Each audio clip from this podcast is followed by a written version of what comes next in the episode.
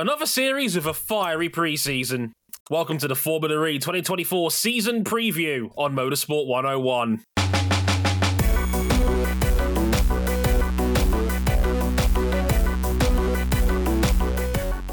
We had to get that one in somewhere. Hey, everybody, welcome to episode 493 of Motorsport 101. I'm your friendly neighborhood host, Dre Harrison. Glad you could join us for season preview season. If it sounds like we only just f- finished season review season, you'd be right to think this. Yes. Uh, we don't we, we, we don't get an off season in motorsport anymore. We're now like on. You're on the clock all year round, and as, as, we have to peel RJ O'Connell off the sofa to uh, to record yet another season no, preview for something. Welcome to our 2024 Formula E season preview. For the next couple of hours, we're going to break down all we can into the 2024 Formula E, all the nooks and crannies, and all the runners of riders. And we got a four person booth on this occasion. We came extra prepared on this occasion. Let's introduce the usual first. Uh, first up, Mr. Cam Buckley, who's currently coming to you live from under three feet of snow. Ah, uh, yes, it is uh, the winter wonderland outside, which is to say, oh my god, it's been snowing nonstop for the last 12 hours. Coming to you live from Frappe Snowland. no, no, no. okay, can we compromise at Sherbertland? What's the fact compromise? I'll think about it. I'll, I will think about it. Uh, yeah, it is. It's crazy outside. So if I disappear halfway through this podcast, you can probably understand why. Yeah, a a, a snow based meteor has taken out the electronics in Cam's house. Um, oh. Hopefully that doesn't happen, but uh, you never know. Yeah, climate change is a motherfucker. Also, we have RJ O'Connell. Hello, RJ. How's it going, mate? I just wanted to sleep in. It's it's a Sunday. I've no I've nowhere to go, but instead I got to get dragged off the couch in my with my hot cocoa and my slippers, barely prepared to go talk about some electric zip zap race cars, which by the way are less efficient in the cold. Fun fact. Yeah. I actually find it amazing that we're doing this and the season starts six days from now at, at time of recording. Like this came around quick. It is really wild how like preseason feels like it was three months ago because it kind of was. Um, so yeah, to, with how this has all turned out. But week number four. but uh, we got a special guest joining us again on the Motorsport 101 podcast. You may know them as the host of the Motion E podcast, which I've been on uh, before. It's a fantastic time and uh, friend of the show and all round swell person. Sascha Garlick is back. Hello, Sascha. How's it going, my friend? Hey there, it's great to be here again. Thank you. And um, I've, I've got to say, in response to Cam, um, I know all about being snowed in. Um, they are forecasting um, that it'll feel like minus 35 on your face here in Tallinn, Estonia. So I'm I'm with you, brother, on that. Definitely. Why why do we live where the air hurts our faces? I, I think it's something to do with liking the motor racing teams and drivers that we do. We, we are just masochists um, of some description. Um, and the, the, the other th- the other thing I would say is that uh, thank you, Dre, for the introduction. Um, I, I, do host the Motion E podcast, but it's going to be called the Motion Podcast this year because, as as I found, there are just so many motorsports to cover. Uh, uh, we can't relate to that story whatsoever. Says people that cover four series full time with occasional sports cars sprinkled in and, Jap- and racing in Japan too for good measure. We have no idea what you're talking about here on the Motorsport 101 network. No. Um. we, are we're diversifying so much. We got people barking over our leg to cover like dirt track racing all around the United States. It's crazy. the Hardy. Um. Anyway. Um. Yes. We'll, we'll, we'll over the next couple of hours we'll try and make as much sense as we can about the Formula E 2024 season. Um, we'll get into some of the big stuff in just a moment, but first, in places you can find us. Uh, we are on, uh, on youtube.com forward slash motorsport 101. We're on Instagram at motorsport 101 pod. Hope you've been enjoying the video highlights that have gone up recently. Thanks, Gloria, for helping to edit them. Um, you all star you. Um, we're on our website as well, motorsport101.com, where you can get uh, written content as well, but uh, some extra stuff by yours truly, um, as well as all all of our episodes and content on there as well. And if you really like us, you can back us financially on Patreon, patreon.com forward slash motorsport 101. Five bucks gets you early access to all of our content before it goes live to the public. And you can upgrade to the $10 tier to get uh, supporters club access to our Discord server, and the ability to listen to these episodes live as they're being recorded, as Kiera and Jason are doing so right now in our Riverside chat room. Hi, guys. Hope you guys enjoyed the show. Uh, as always, um, also, uh, Sash, tell the people where they can find you as well, because we always plug the guest on this show. It's it's it's it's, it's, it's guest policy. well, um, thank you. I, I mean, obviously, um, X, formerly known as Twitter, has been a farrago for for quite a while now. So I, am kind of shifting my social media presence around. But the, the best place to go by the time this podcast goes out, which is in a couple of days, I imagine, yes. Um, uh, from the moment when we're recording will be uh, motionracing.media. Uh, that's all one word, motionracing.media. And uh, I'll put all my links there. Yeah, yeah, give Sash a little bump from us. Um, they do a fantastic job um, over there on their show. One of the wisest heads you can have in a a series of chaos that is Formula E, and we've as we've often described on this show over the years. And 2024 looks no different. If you want to follow us on uh, Elon Musk's failed investment, you can follow us all personally at Dre Harrison 101 for me, at C Buckley 917, and at RJ O'Connell for RJ, and of course the pod itself is Motorsport underscore 101 as well. I've got to get that in there in the early parts. Right, without further ado, let's get into our 2024 Formula E season preview right after this. Oh,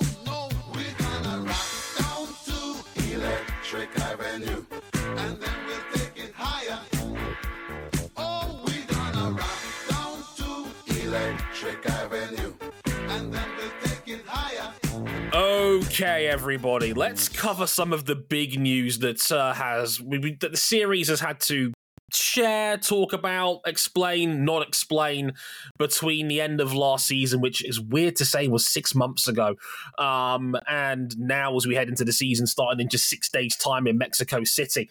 There's a few big ones we want to cover. Well, first off, Dre, the, the season starts in six days, and I haven't heard about it at all you, it's like Formula E decided, oh shit, we've got a season that starts in two weeks' time. It only started really ramping up their social media presence like a week out. The checks to the influencers must have been caught in transit or something. Um, I have no idea what you're talking about, Dre. Like, don't worry, you will. Um, but um, let's let's cover some of the big stuff. First one is, and you know I'd argue this is probably the biggest likely on season on track change we're going to see in 2024, and that is going to be the in race fast charge pit stop. Dot dot dot. Sort of. Um, they were meant to debut at the start of last season. That didn't work out. They've been kicked back a year. We thought they were going to debut this weekend in Mexico City coming up and it still isn't finalized and finished yet. They've like according to Formula E news in Germany. Um, they're not going to debut till Misano at the earliest. We'll get into the calendar shortly. Misano is round six on the calendar, and that's not till literally a couple of weeks into April. Um, so yeah, that's that's the state of play on that. Now, uh, I'll read you out a quote here, and this comes from Roger Griffiths, who is the managing director at Andretti's uh, Formula E team, Andretti Global, the newly renamed team, so to speak, which kind of sums up the situation quite well, I think. He said, and I quote, we haven't done much testing on it. We simulated, I guess, the movements of doing the attack charge just to get an understanding of the strategic element. I think what's probably not that well known is that there are many aspects to the attack charge which we have to tick the boxes on. There's the technology. Is it robust? Is it reliable? Is it going to function every single time? There's the sporting element, how the regulation's going to work. Is it going to work well on a long track? Is it going to work well on a short track? There's a lot to be done. I would have to say it's probably come a little later than we would have been super comfortable with optimism. that doesn't that doesn't sound like it's glowing with confidence, does it? No. I really just don't want to. I don't want to talk about open wheel championships delaying groundbreaking technological advancements in the series for once in this podcast. Sascha, where do you come down on this? Because it's we're we're getting that point where we're just like, okay, fast charging's coming. Whether you love it or you hate it, it's coming, but it's we're just kicking it down the can a little bit. So I think anyone long in the tooth enough to remember when Formula One brought in refueling stops again in 1994 will know that whenever a formula messes around with the pit stop system um, or brings in pit stops in this case, uh, it, it is partly to spice up the racing on the track. And um, I, I, think there is a hope that fast charging will bring in an extra variable um, that, it, you know, as was the case with attack mode and fan before that, will will spice up the racing. I think that uh, the reason it's been delayed until Misano is partly because Misano is a permanent circuit, meaning that, uh, that there's there's just a lot more infrastructure and real estate space to, um, to to actually have the stops to you know iron out any errors, which which there will be because it's the first time that they've used it in anger. Um, the problem that we're going to have is that if there are a spate of technical failures as a result of fast charging, which probably won't be due to the standard FIA mandated rig, they'll probably be instead because teams don't know how to use it properly, or in the case of maybe a couple of technical cheaters, decide to use it in a slightly different way, shall we say. So what we're what we're going to end up with is a situation where everyone is on their tippy toes trying to make sure that nothing goes wrong with it. Because y- you know I know that if Formula E has a technical omni shambles that's the only thing that anyone in 90% of the mainstream media hears about Formula E for a year. So it, it, it it's it's kind of if you've got 30 seconds on a news broadcast to explain what you are you don't want that those 30 seconds to be about the technical failure Valencia PTSD moment. Mm. Um, the Cape Town PTSD moment from last season, where all of a sudden it was like, "We need to take our shit and go home." Um, the suspension don't work. Um, Some so- folks were born made to wear the flag. Ooh, that red, white, and blue blaring in the background as I just stare into the abyss. yeah, I mean, it's just like any other regulation change in motorsport. Teams are going to try and game it as best they can to gain an advantage.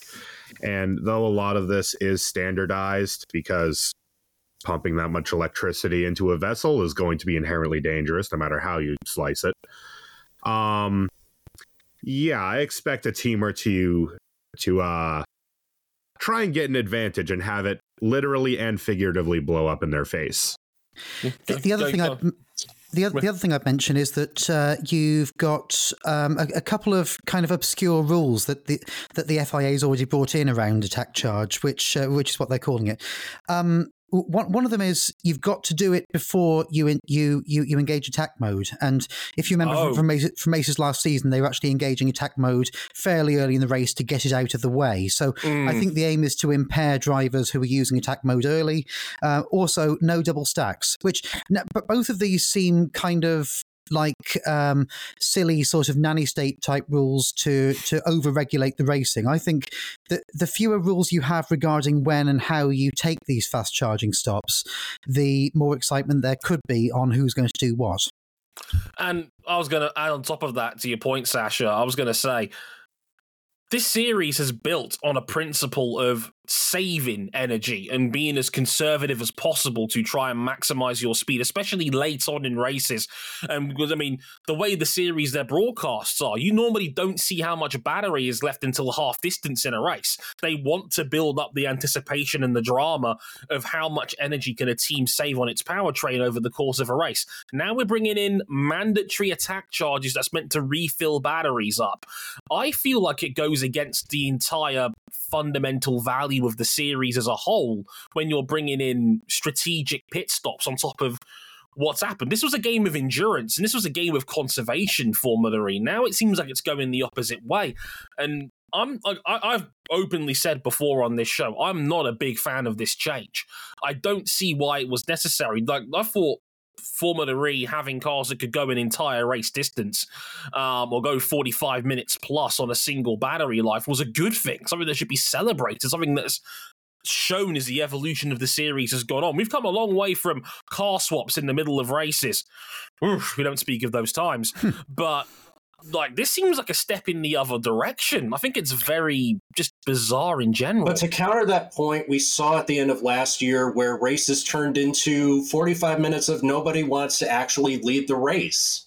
The yeah. battery conservation element became so overpowering that we got a lot of action, but it just felt like empty calories. Ultimately, what it what it is is handing you an amount of energy and how you're going to how you're going to use it is going to define how successful you're going to be. I think they're just changing the parameters around that. And yeah, to RJ's point, second half of last year, even really most of last year, these new cars with the way that the game changed around battery conservation turned some of them into Talladega style pack races where people were just refusing to lead to the point where it was almost dangerous. Mm.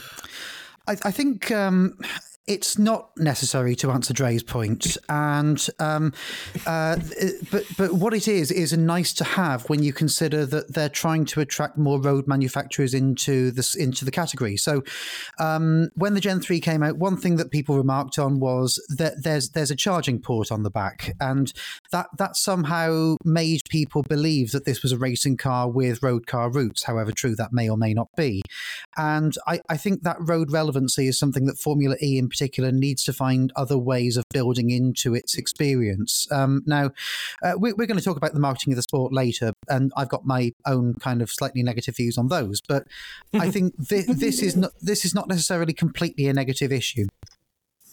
No, that's fair. That's fair. I didn't look at it in that in that sense. You make a valid point there, RJ, especially about how almost that conservation effect actually kind of had a detriment on the racing to a degree, especially in Portland, as Jason also put out in the chat, where nobody wanted to lead. That race had over 400 overtakes, and the series celebrated that. But if you actually watched it, it felt like you were watching a cycling peloton until the last 10 laps. I say it was, uh, it was less overtakes and more people backing out of positions. Yeah, all fourth Ryan Eric King to talk about cycling. Yeah, yeah, and um, um, but but but ultimately, it's handing the teams, handing the manufacturers a, an amount of energy and another parameter to try and deal with, mm. and seeing who can get their powertrain to best suit the regs. Well, Dre, yeah. one thing that would be really catastrophic is if we had a, a battery fire during an important preseason test Oh. Uh, it's funny you say that because the next part of my section says preseason fire and testing wrap up. Whoops. Um, must have been a typo in the script. Um, yeah, you probably read the news about this when it happened in October, but um, yeah, there was a big preseason fire in the middle of their four day test at Valencia um, late last year. Um, there was a faulty battery in the Williams engineering garage um, that caught fire that had to be taken care of. Thankfully, I think only one person had minor injuries. Um, thank God, because we all know how nasty and dangerous electrical fires can be. Take it from me, I worked in the bookies for seven years. Um, shit gets hot quick, let me tell you. Um, but uh, as a result, they did lose a day and a half's worth of testing, roughly, as a result of that fire. Um, Mahindra's garage was right next door to Williams when it happened, so Mahindra were the you know, were the ones that were probably the biggest sufferers of that. Um, they were heavily damaged, but they were compensated with an extra private test as a way of basically as a make good for for what happened essentially. Um, in, in in shocking news, Jaguar Fast, uh, Mitch Evans and Nick Cassidy both topped the running on the separate days. We did get full sessions in. In Envision's uh, Robin Frijns uh, ended up winning the uh, simulated race they did during the test. So Jaguar powertrains sweeping the board, so to speak. More on that later um, on, on that one. So worth pointing out what happened there as well. Um, luckily, for just the most important thing, thankfully, nobody was was seriously hurt by it. Um, it's not the first time that an electric racing series has had to deal with a fire in its own backyard. MotoE had this problem in 2022, I remember as well. So it, it, it can happen. It's an unfortunate nature of electric motorsport. These things do happen, but uh, thankfully, nothing too wild there. More, we'll, we'll sprinkle some more performance related stuff uh, when we get to the teams in a moment as well, because there was a couple of points that I know Sascha wanted to make regarding the calendar, because this is a very interesting calendar, and I'll get to that now. Um, there's significant changes, especially one that was finally officially confirmed only about two days before we started recording this show. Hyderabad is gone. Oh, um, which is a real shame because I enjoyed Hyderabad when it was on the calendar last year. Produced a very exciting race. Um, due to a change of governance in the region, um, the new governance that's come in in that region of Hyderabad uh, weren't keen on a Formula E race and decided we're not going to have this anymore. Um, and Formula E Hyderabad. Yeah, very much so.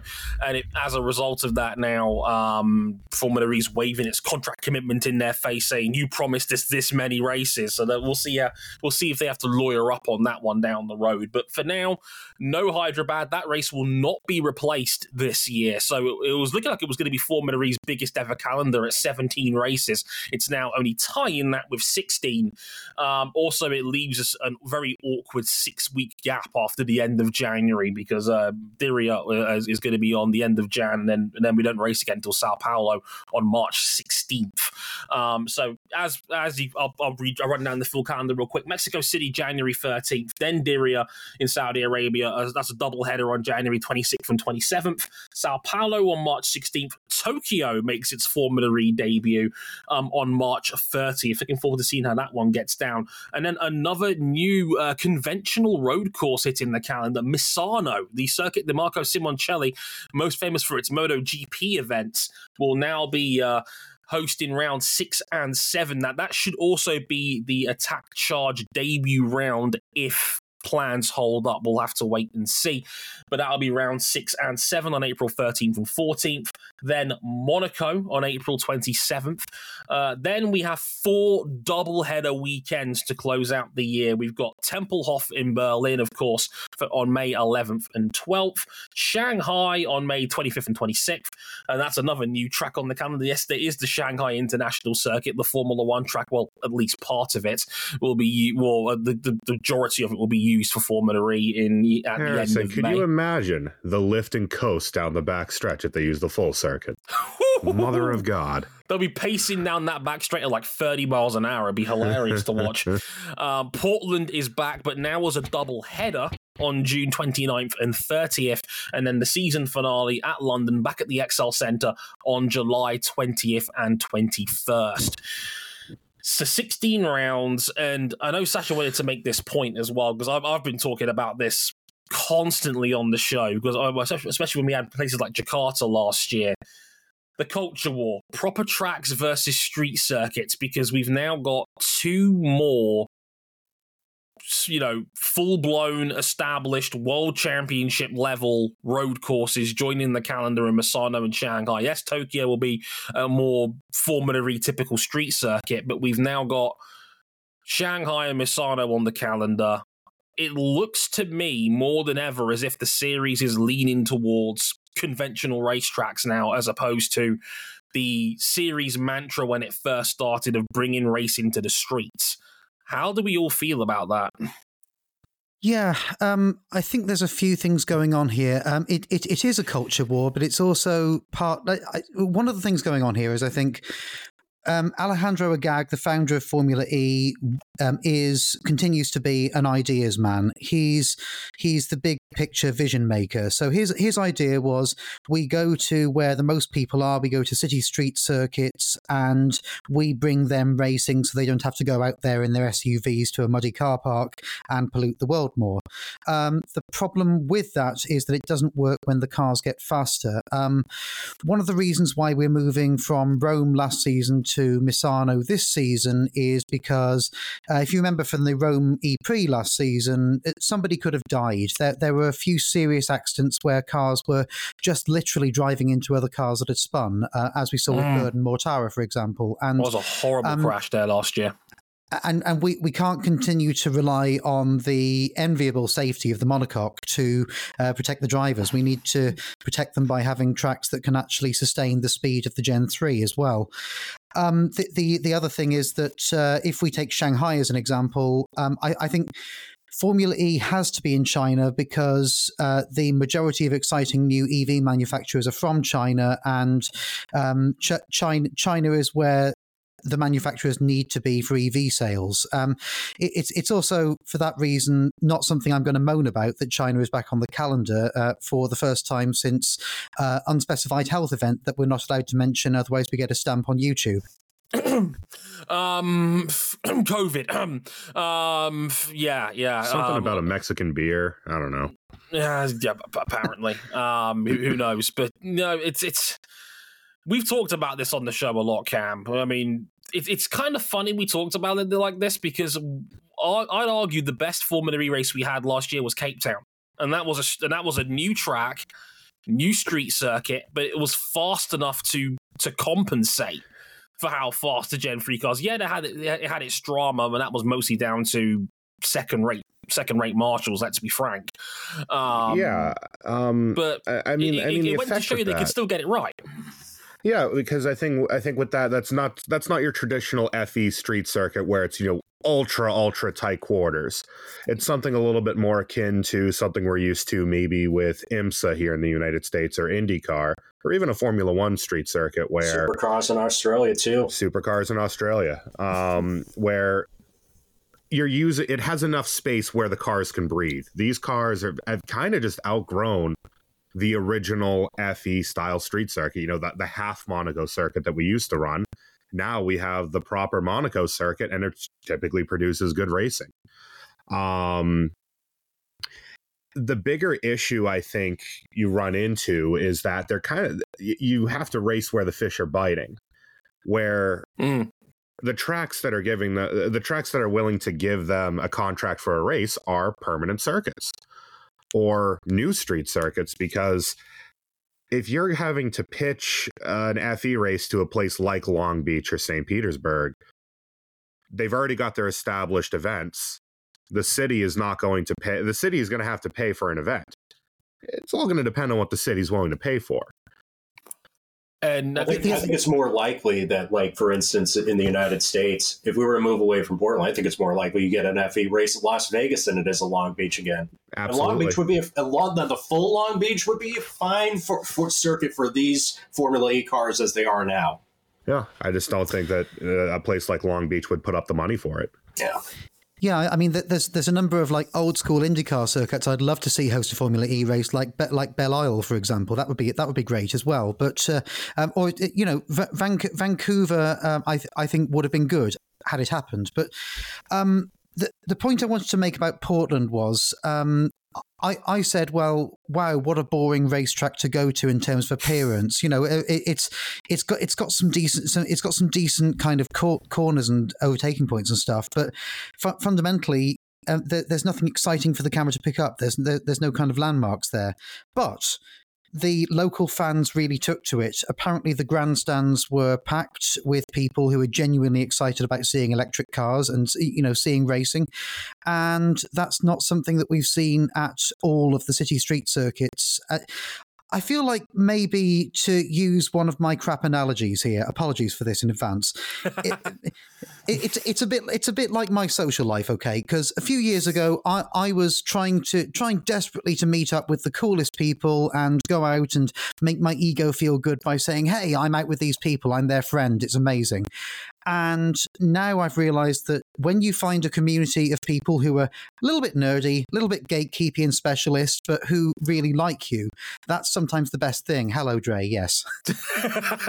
oh my goodness. Uh, yeah, that that might be me. Uh, guilty is charged. Um, yeah. Look, it's like you said, China is a massive electric vehicle market. It is you know, the honeypot, so to speak, uh, for for electric mo- motorsport, electric car sales in general. Um, that does make a lot of sense. Um, I, I, I, I, thought it was actually surprising how long it took them to actually get a nailed on Chinese round back on the calendar. It's worth pointing out, given that NIO's dropped their backing of their own 333 team, which we'll get into a little bit later. Um, but yeah, that, that does make a lot of sense. But yeah, I mean, it, it is funny, as Cam mentioned, you got to go where the fish are biting. It, again, isn't it amazing how this series used to be that Alejandro Agag used to brag that there was a hundred cities that were asking for Formula E races, and now all the big editions are now bona fide road courses that already have established events on them. They've just become every other motorsport series again now. it's, it's, amazing how these things turn out in the end. Um, yeah, it turns out that hey, maybe city centers don't want to close their in their entire city center for three days a year um, to host a shall we say, second or third most popular world championship that the FIA has. Um, it's not exactly ideal. But I. I think the, the the other thing to maybe bear in mind as well, just to echo that point, is that uh, when when you apply to a permanent circuit for a race, the leadership of that circuit is not going to change. When you apply to a city, as we've seen with Hyderabad, as we saw with Paris, um, Mm. when the city government changes, uh, one of the things they can do to appease the voters and say, "Hey, if you vote for us, we'll get rid of this damn Formula E race that's causing you to shut your windows for a weekend in the summer." You know, Yeah. So it. It's it's it's it's kind of the thing that they can do to say, hey, look, you know, we're we're done with this globalist crap. You know, we're focusing on you now. That kind of thing. Yeah, it, can easily be used as a political bargaining tool, and I think that's kind of what's happened here with Hyderabad because its new governance clearly did not want this race when the old one clearly did, um, and uh, that's what's led to this impasse, which they're going to have to deal with legally. Another point that Sascha wanted to to make in the notes, and I think that's I, I had forgotten about this, and I shouldn't have done, given that they were plugging them all over social media in the last couple of weeks. Um, and this is mostly for for me, the filthy Brit out of the four of us here. Um, yeah, uh, Formula E is dead on free to air television in the UK, which is a real shame because the UK, I think, is arguably its biggest audience. Um, and uh, yeah, after nine years of shuffling across all the major free to air broadcasters. Because let's not forget, this series started out on ITV back in the day. It moved to Channel 5, then it went to the BBC briefly, then it went to Channel 4, um, all over the place on that on their network there. It is now moving to TNT Sports. Yes, the home of bikes, as they self like to call themselves uh, nowadays, with its, with its MotoGP and Superbike coverage. It's now added Formula E to its portfolio. And uh, uh, get your jokes in now because Jermaine Jenas is the former Tottenham uh, footballer, is going to be anchoring their coverage this year, which I rolled my eyes when I saw that news. I'm not going to lie. I'm like, oh, it's Jermaine Jenas. Oh, it's it's it's Whisper Films producing the in-house stuff again. So that's again, that's Jake Humphreys, uh, production company. Uh, I was, I was actually quite rightly put some in our notes, Mister High Performance, which I do, uh, which yeah, Noted that's podcaster Jake Humphreys. oh dear. So yeah, he's, he's clearly had some friends in the right place because don't forget, Jake Humphrey was a as it was known back then, BT Sport football anchor for a good 10 years. He's clearly got some mates in that department still. He's hey, why don't you bring in this Formula E series and we can keep my fingers in the pot because our production company can make the in house stuff. Um, which look, uh, you guys don't need to comment on this one. This is this is this is a, a more like a me problem. I, I, I know for a fact they've signed four free to air deals in other countries like Spain, Italy, and Germany, which they've not promoted, which I think is just baffling, given that. Like, where do you think your audience is going to come from here? But they've made a big deal of promoting the new panel was David Coulthard joining the broadcasts as well, which, well, of course, he's his production company, no shit.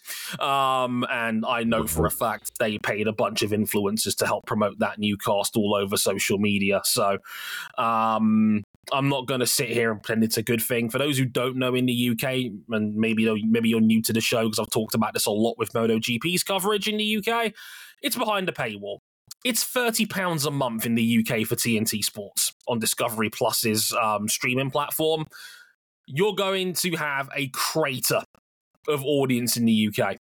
You're going to lose like about your your like free to air motorsport market is just like BTCC and its supporting series and the odd F1 highlights and maybe the British Grand Prix in its entirety.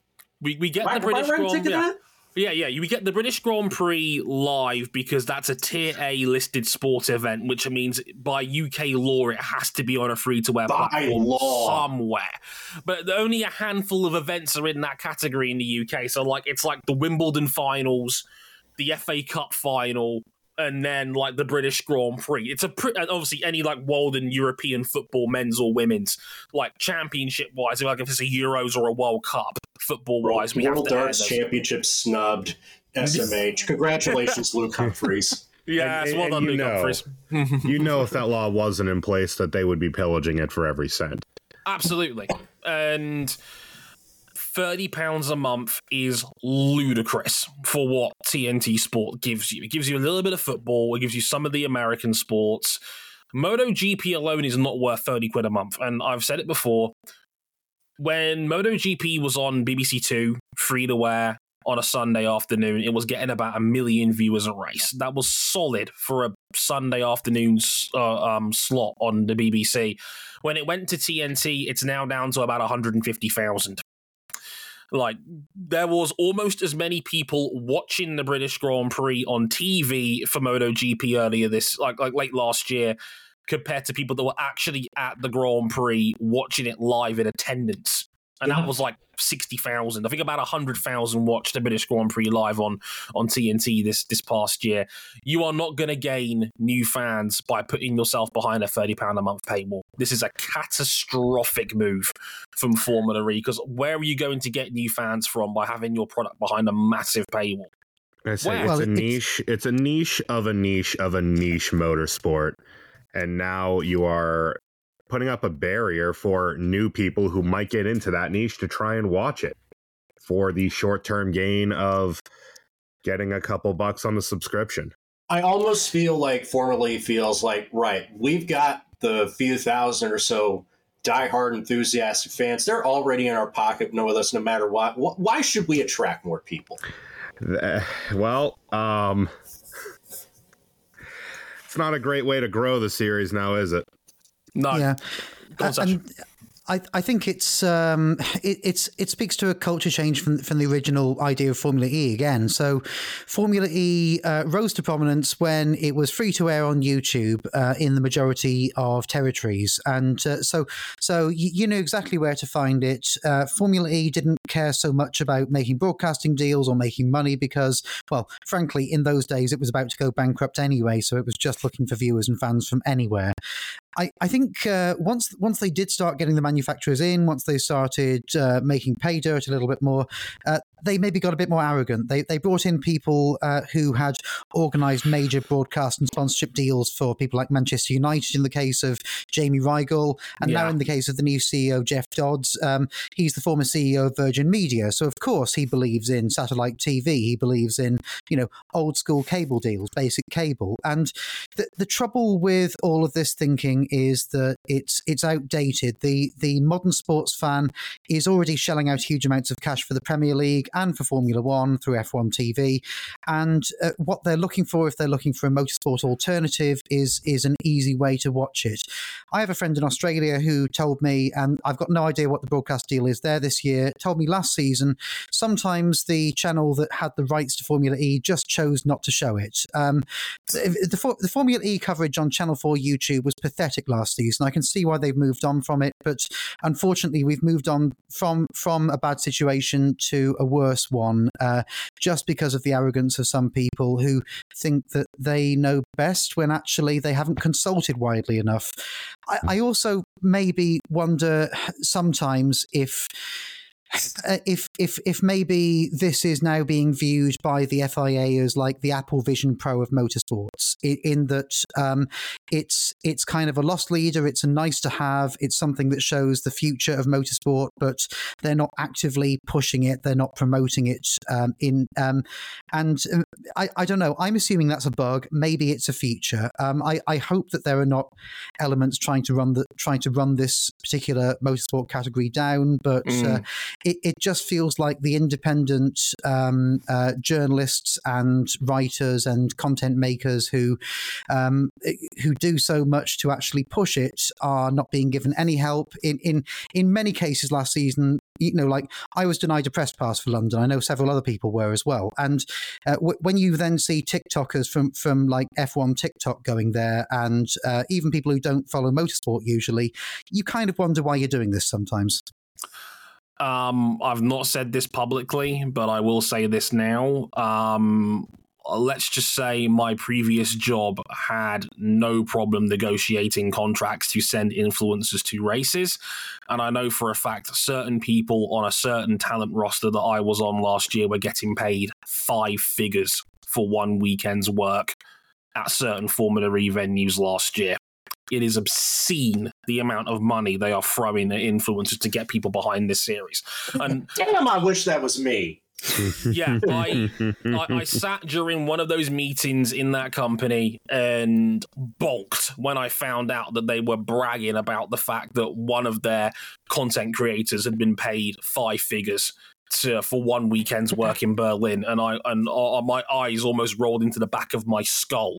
Now, look, I'm a journalist first. I'm not a content creator. My bread and butter is writing and podcasting. I'm never going to be the sort of person that's going to influence anybody besides buying sports jerseys.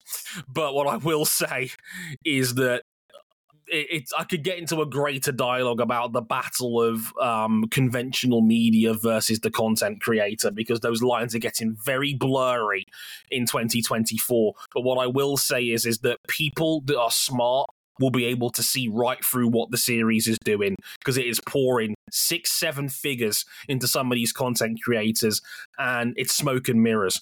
Uh, like, let's put it this way. Last year, to start last season, I saw the famous content creator and sometimes TV guy Chunkz of the beta squad being put in a go kart to go around the track as part of Formula E's content creation plan. Nothing to do with electric motorsport, Nothing to do with someone that actually cares about your product and series. Just sticking a famous face in a go kart.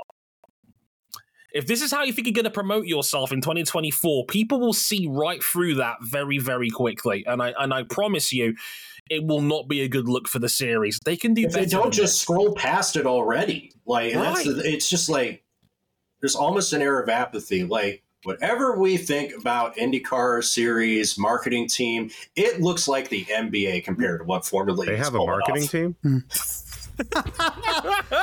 That's news to the, me. the, the, the other thing is like sometimes the marketing ideas that they have have been had, you know, 10, 20 years ago. So, for example, London last season, they got Trent Alexander Arnold to cross a football onto the uh, nose of, I think, Nick Cassidy's Envision, um, mm. you know, so he could score. Football with cars was done by Top Gear in 2005. What, what are we doing here? Yeah, it's just we have a big name. Let's do some relevant crossover content, and the viewers will come flocking in. Um, yeah, it, it just, just it just reeks to me of throwing throwing any idea, established or not, at the wall and seeing what sticks. It's this this desperation. While while at the same time making your product harder to access for the average person. Because it, it, to, to your they've point, got their wires crossed. Yeah. Yeah, and to your point, Sash, I mean, FE coverage just basically doesn't exist here. It's on tape delay on an obscure channel. Yeah. Um, hey, hey, if you have Paramount Plus, you could probably get it live. Yeah, um, and if, I, I suspect that. Sorry, sorry no, to go, jump go, go, over you, but I, I, I suspect that that's part of the problem here, which is that I, d- I don't think that broadcasters are paying for broadcast deals always. I, I, and I don't have evidence to suggest this. It's just kind of stuff that I've heard off the record from people who suspect the same thing. I think that maybe Formula E is paying for some of these broadcast deals. And I, I wonder if maybe uh, Jake Humphrey, thinking the definition of high performance is taking Formula E to a pay channel, is perhaps an example of an all or nothing deal where they've said, look, we're the only ones who really want this. Do you want us or not?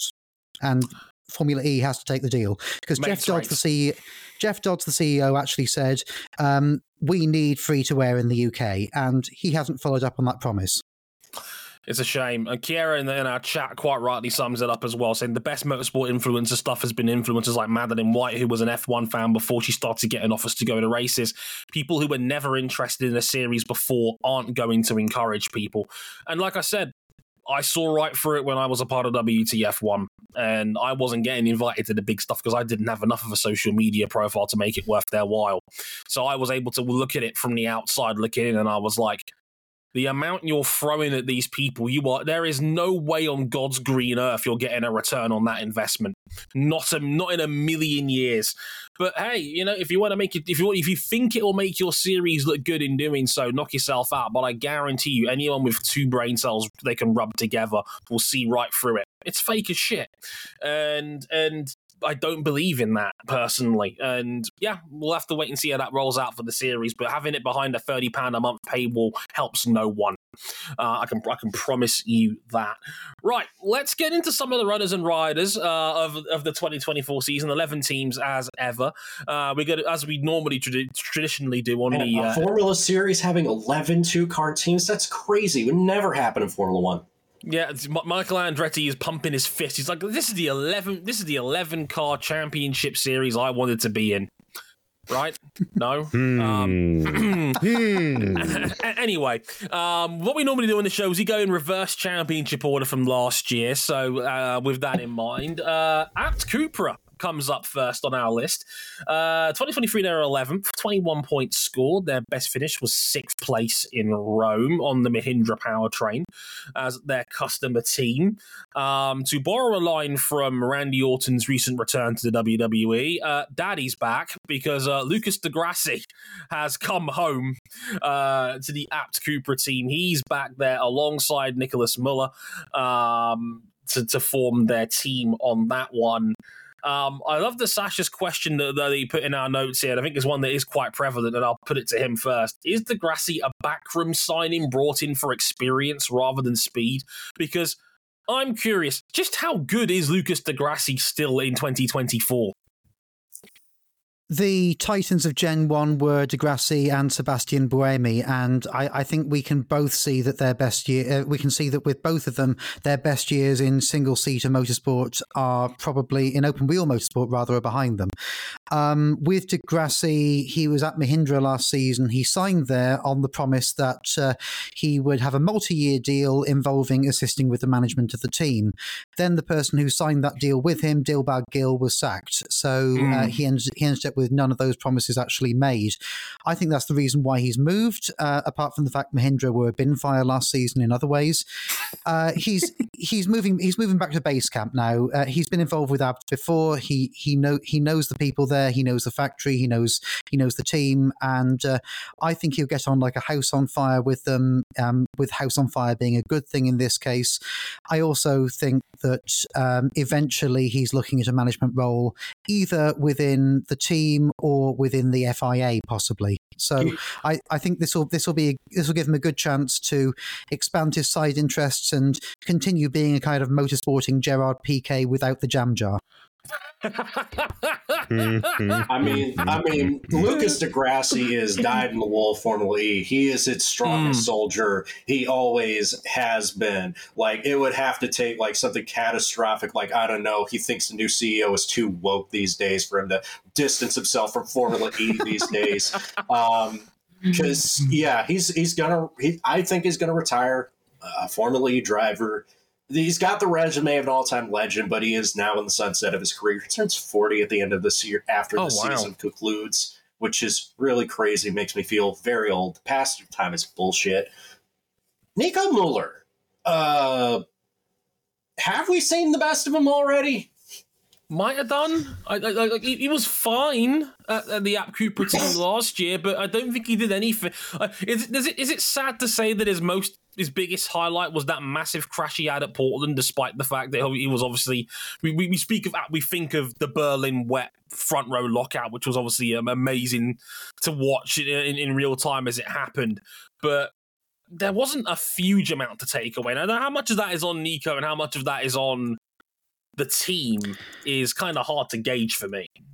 I think the thing we need to remember with Nico Muller is um, he was best of the rest in DTM when Rene Rast was running away uh, with it for all those Mm. seasons, and so th- there there is a racing brain in there. I'm I'm not saying he's ever going to be goat tier or anything, but I, I think we think of it as fans. We want the most exciting drivers in there, um, and we, we want the people that we're fans of to come into Formula E. I think a Formula E team owner um, makes that sort of Gunter Steiner calculation of who's going to save me the most repair bills this season and who's going to be reasonably consistent in qualifying and race, you know, w- without setting the world on fire necessarily. Because, and, and also, Nico Muller's probably a bit cheaper than those exciting drivers that we can all name. Yeah, and uh, he did finish last year with points finishes in three out of the last four races. Maybe again, part of that was the London rain kicking in, um, because it was uh, wet as a mofo in London towards the uh, the. It was a classic London summer, um, where it, it pissed relentlessly. Um, so that that Yeah, was I mean, fun. second half, second half last year, honestly, you can't complain a whole lot when you consider that this was one of two teams that had to withdraw due to their car being fundamentally unsafe for Mm. a round. Um, generally, I think for for Abt and their powertrain supplier, I think that they can only go up. Because if there's a floor below last season, then I don't want to know it. Oh, I was going to say, like, you got to remember last year, Robin Frijns walked into that team.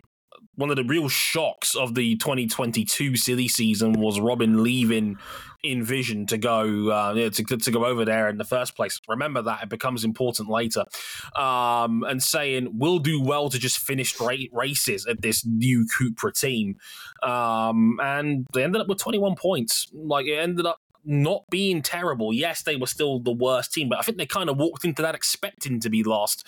Um, but they were competitive, and that is already something to take away from last season. So, you know, I- um, Especially from Jakarta onwards.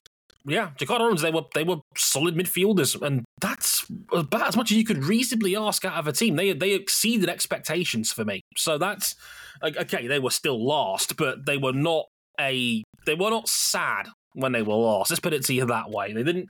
We always You say know, the, you- other thing is how- mm-hmm.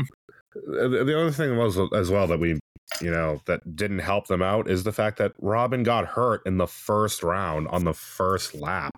had a bone sticking out of his Mm-hmm. wrist. Uh, was a oh, it was a horror Sidelined him for what four four rounds last year? Yeah, He missed Robin- four rounds, and people were Yeah. worried that he wouldn't come back at all. Yeah, he- and Yeah. clearly not one hundred percent when he came back. So There's, there's, there th- was- there's there's- something here. There- there's something to look forward to, certainly. Should we talk about the Big Brother team for a minute? And obviously Mahindra itself. Uh, Mahindra last year, 10th in the standings, 41 points. Did get the one podium finish at Mexico City, where Lucas di Grassi had to drag that sorry car up to third place in the end. And they thought, hey, the good times will never end. And then the rest of the season happened. Um, and it just didn't, like, they peaked very early, uh, unfortunately and it didn't really go uphill from there. Um, and Mahindra as uh, a tire fire, I think was Sasha put it about two, three minutes ago. Um, so they cleaned house.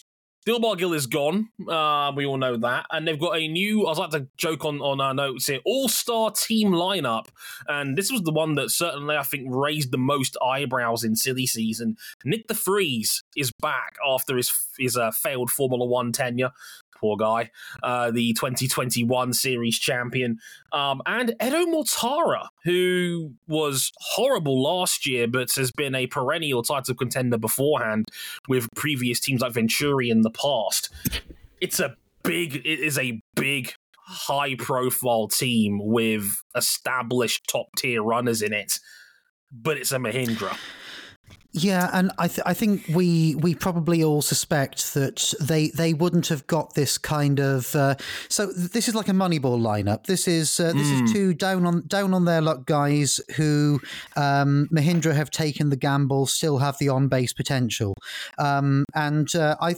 I think that Mahindra are lucky to snap them up after the season they had last season, uh, and particularly as you know, um, pound for pound with the amount of money that is being put into it, this is probably the slowest powertrain in Formula E.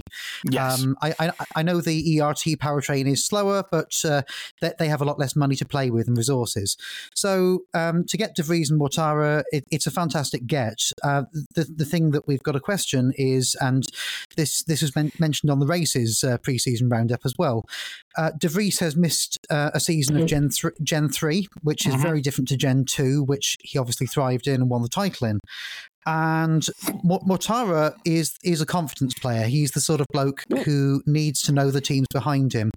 I think that he probably left Maserati MSG uh, at the same time as James Rossiter, their team principal, was fired uh, for um, not coincidental reasons. I, I think there was a feeling that they needed to clear the decks and start again there. I'm, I'm not convinced with the people they've brought in necessarily to do that.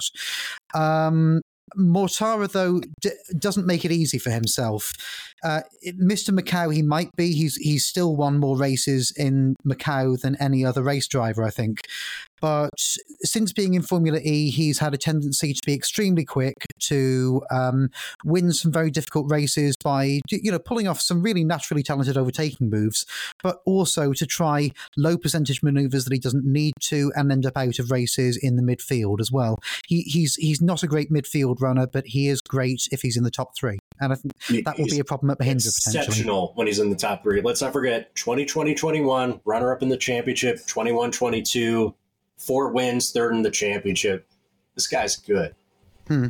he he can very much be, but I, I- again, I think you I think you summed it up brilliantly, Sasha. It, it it was when Mortara was in the wars and he was in the midfield a lot of 2023 season. That's when the mistakes all started coming out. He took out many people on track last year. He, he wrecked his car on several occasions. He got scrappy.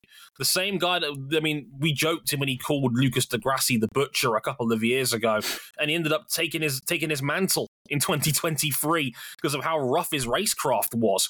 Um, I mean, Dre, seven retirements last season, and most of them were, uh, let's say, not mechanical.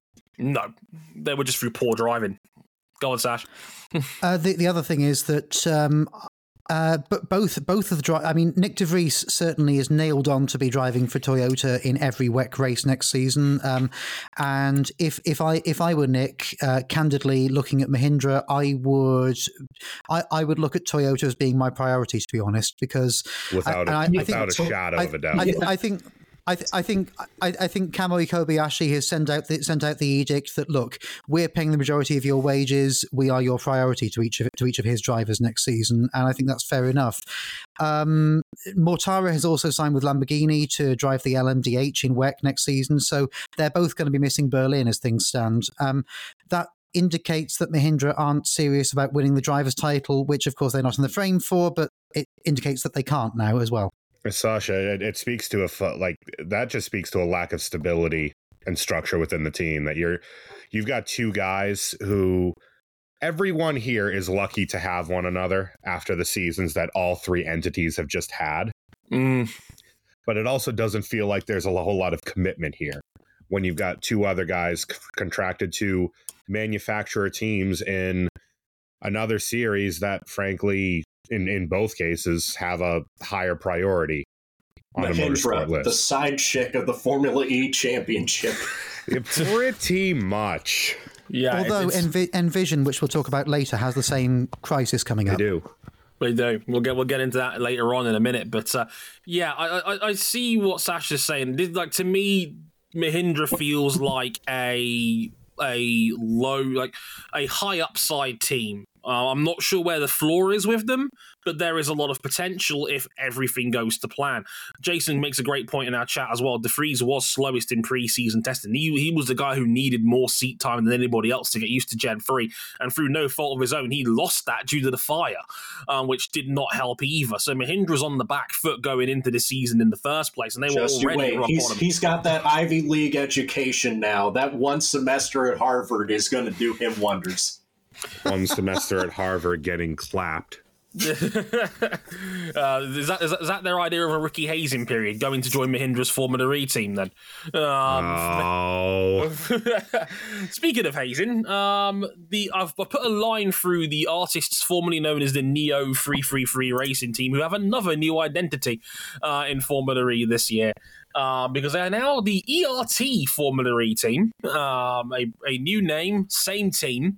Um, they were ninth last season. They beat Mahindra by a single point in the end. They had 42. Their best finish was was uh, Daniel Ticktum's fifth in India.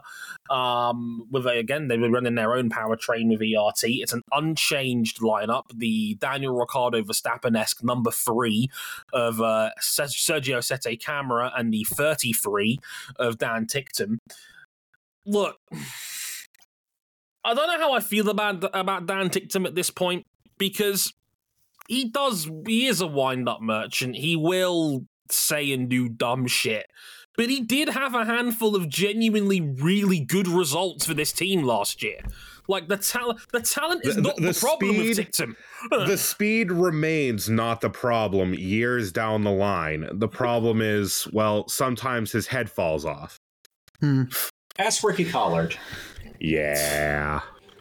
Yeah. And uh, so Dan Ticktum, uh, a, a bit like Formula E itself, will have one extremely costly incident every season that then gets added to his, his charge sheet of negative things that he's ever done in his life, and which will be the only thing people talk about. Last season, it was the one where uh, Jake Dennis was impaired by him and called him that plonker after the race. Um, I think that probably hurt Dan a lot more than any other driver uh, saying that because Jake was Jake was his one mate in the paddock when he when he first joined the sport, and he was the one who tried the hardest to integrate Dan into Formula E as a as a community. So, I, I think it's I, I think it's been tough. I think it's been mostly self inflicted by Ticktum, but. I genu- I generally stick to the positive side of well, um, there there have been enough times when he's eked more out of that ERT package that, or NIO three three three as was package Net CV, China Racing. yeah, Yeah. whatever you want to call it. um, than, than we, uh, that that next dev chassis than we thought was there. And you know, um, I I think that. Uh, a lot of people were surprised when Oliver Turvey was binned uh, in order to get Sette Câmara in alongside Ticktum. They thought that possibly Ticktum would be the one on his way out, but uh, I mean, Russell O'Hagan, the team principal, is an intelligent guy, and I think he's kept Ticktum on because he knows that the ups are going to outweigh the downs. Th- They're not going to get a better driver than him in that seat. And look, t- t- to Ticktum's credit, he had seven points finishes last year in a team that's normally been down the bottom for most of its existence in Formula E.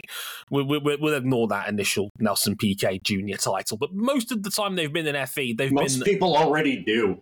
Oh yeah, trust me. But most of their time in FE, they've been down the bottom of the standings, and yet Ticktum punched above its weight multiple times um, f- throughout 2023. So, look, they're not going to get a better driver than Dan Ticktum in that seat. The upside in that man as a talent is clearly there. Unlike, and, was was we're not necessarily fans of him um, as a person. Eh, Like we all know, like the speed is there, most most certainly. Speed's there for Sergio Sette Câmara as well, who's another highly touted prospect at the junior Formula ranks who didn't quite make it to F1, but you always think the speed is there in Formula E. He got the team's best finish last year.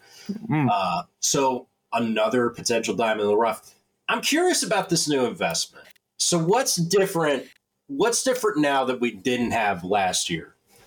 Any ideas, Sash? Because you know this a little bit more than I do. But um, like, is, is there anything here to make you go, "Oh, maybe this team could be a bit better than the sum of its parts"? So my, my understanding was that um, after NIO ceased uh, ceased wanting to have a works team, uh, it moved on out and became a sponsor. That was from uh, I think the 2019-20 season onwards. That that was that was the season when they they had the the barely painted car and the the old dragon powertrain. Um, I, I think since then, NIO has, um, for potentially uh, reasons above them, pressure above them from China, uh, not wanted to commit to motorsport as much as it had been doing, and so NIO three three three, the entity that was sponsored by them, was always looking for new investment. Um, I think what they're hoping for is stability from ERT, but uh, I I think um, as with all of the teams at the back of the grid, they're going to be looking for any points that they can get to ensure that other sponsors come on board as well. Well, they got something. Forty-two is not bad for last season, and they were they were not bottom. They were still better than the Mahindras, which is a step in the right direction for this team. Certainly, is there any more in the tank? Um, because we're now getting into the bigger. there is heavy- that factor. Hmm, you know, like But- because but- you you look next on the list, you've got a big hitter, and that's McLaren, and we'll get to them very very shortly. Um, but they've they've got the drivers. I think they've got a good technical the, team the behind talent them. in the seat, I don't think is really the problem. The other concern that you might have going into this year is that they did score a big chunk of their points in the chaos of the early season. Mm, With a year on these cars, with now a more you know teams now being established with them, they're probably going to have to scrap quite a lot harder if their car isn't, if their powertrain isn't as good on merit. Yeah, we'll have to wait and see how that plays out in the season. Let's talk a bit about McLaren, shall because there's a big, there's a bit of a jump up in points here now and overall team quality. Because uh, ERT, as we know them now, had 42 points last year. Eighth place in the standings last year was McLaren with 88, more than twice the haul. Um, they had one podium finish, and that was uh, Saudi Arabia race two with uh, I think it was Jake Hughes on the podium that Mm. day. Um, I want to say I'm just going to double check my notes in front of me. It was in yeah, it was actually yeah, it was um, it was Rene Rast actually. My apologies. Um, point is they were eighth overall. Um, they're on the Nissan powertrain, as we know, as their customer. Uh, the factory team we'll get to next um, on that list. Rene Rast is gone. He's gone back to the world of DTM and endurance racing, and they've brought in the people's champ, Manchester United sufferer, and our friend and yours, Sam Bird, um, alongside them. We all kind of knew this was coming when when it was announced that Rene Rast. Everyone was like, "Sam Bird's going to McLaren, isn't he?" And yep, turns out Sam Bird was indeed announced at McLaren. Now with the number eight badge, your man thinks he's Bruno Fernandes, as Jason puts puts in our chat. But Hmm. uh, Way too many Manu references in this group. Um, Uh, McLaren, yes. a lot expected of them. They took over what was the Mercedes EQ team. There, there were some solid results that make you think, oh yeah, this is the McLaren standard of excellence that we couldn't expect. And then there's flashes of just like this feels a bit half baked. It feel. I, I was going to say it. it I don't want to be critical of Mr. of Mr. Brown and his 115 different motorsport adventures at this point, but this is a team that only scored three points in the back half of last season. Like the last seven race weekends, they only scored three points as an overall team. They needed They, didn't they development. have a DNS in there as well? I want to say they did. Um, like because McLaren just overall were just sloppy at the end of the year. They didn't. They didn't have a D. Uh, no, they did have a DNS. Yeah, the first race in Rome because of the um the chassis situation that they were in. Um, they they they were they didn't have their spare available, so they just couldn't race with one of their cars. Yeah, overall, Rast is gone. You've got Bird alongside Jake Hughes. It's an all British lineup but they were so sloppy the back half of 2023. And if you want to talk about, we were talking about drivers who had a massive hit to their ego this off season, coming into new places. This also applies to Sam Bird, who for many, many years has been the best Formula E driver who's never won a world championship. And I still maintain that is the case, but Hmm. you feel like we've already seen the best. I would agree with that. Um, just to um, talk about the wider point of McLaren, um, they uh, they they they basically did a did a management buyout of the Mercedes EQ Formula E team, which was the title winning team two seasons in a row.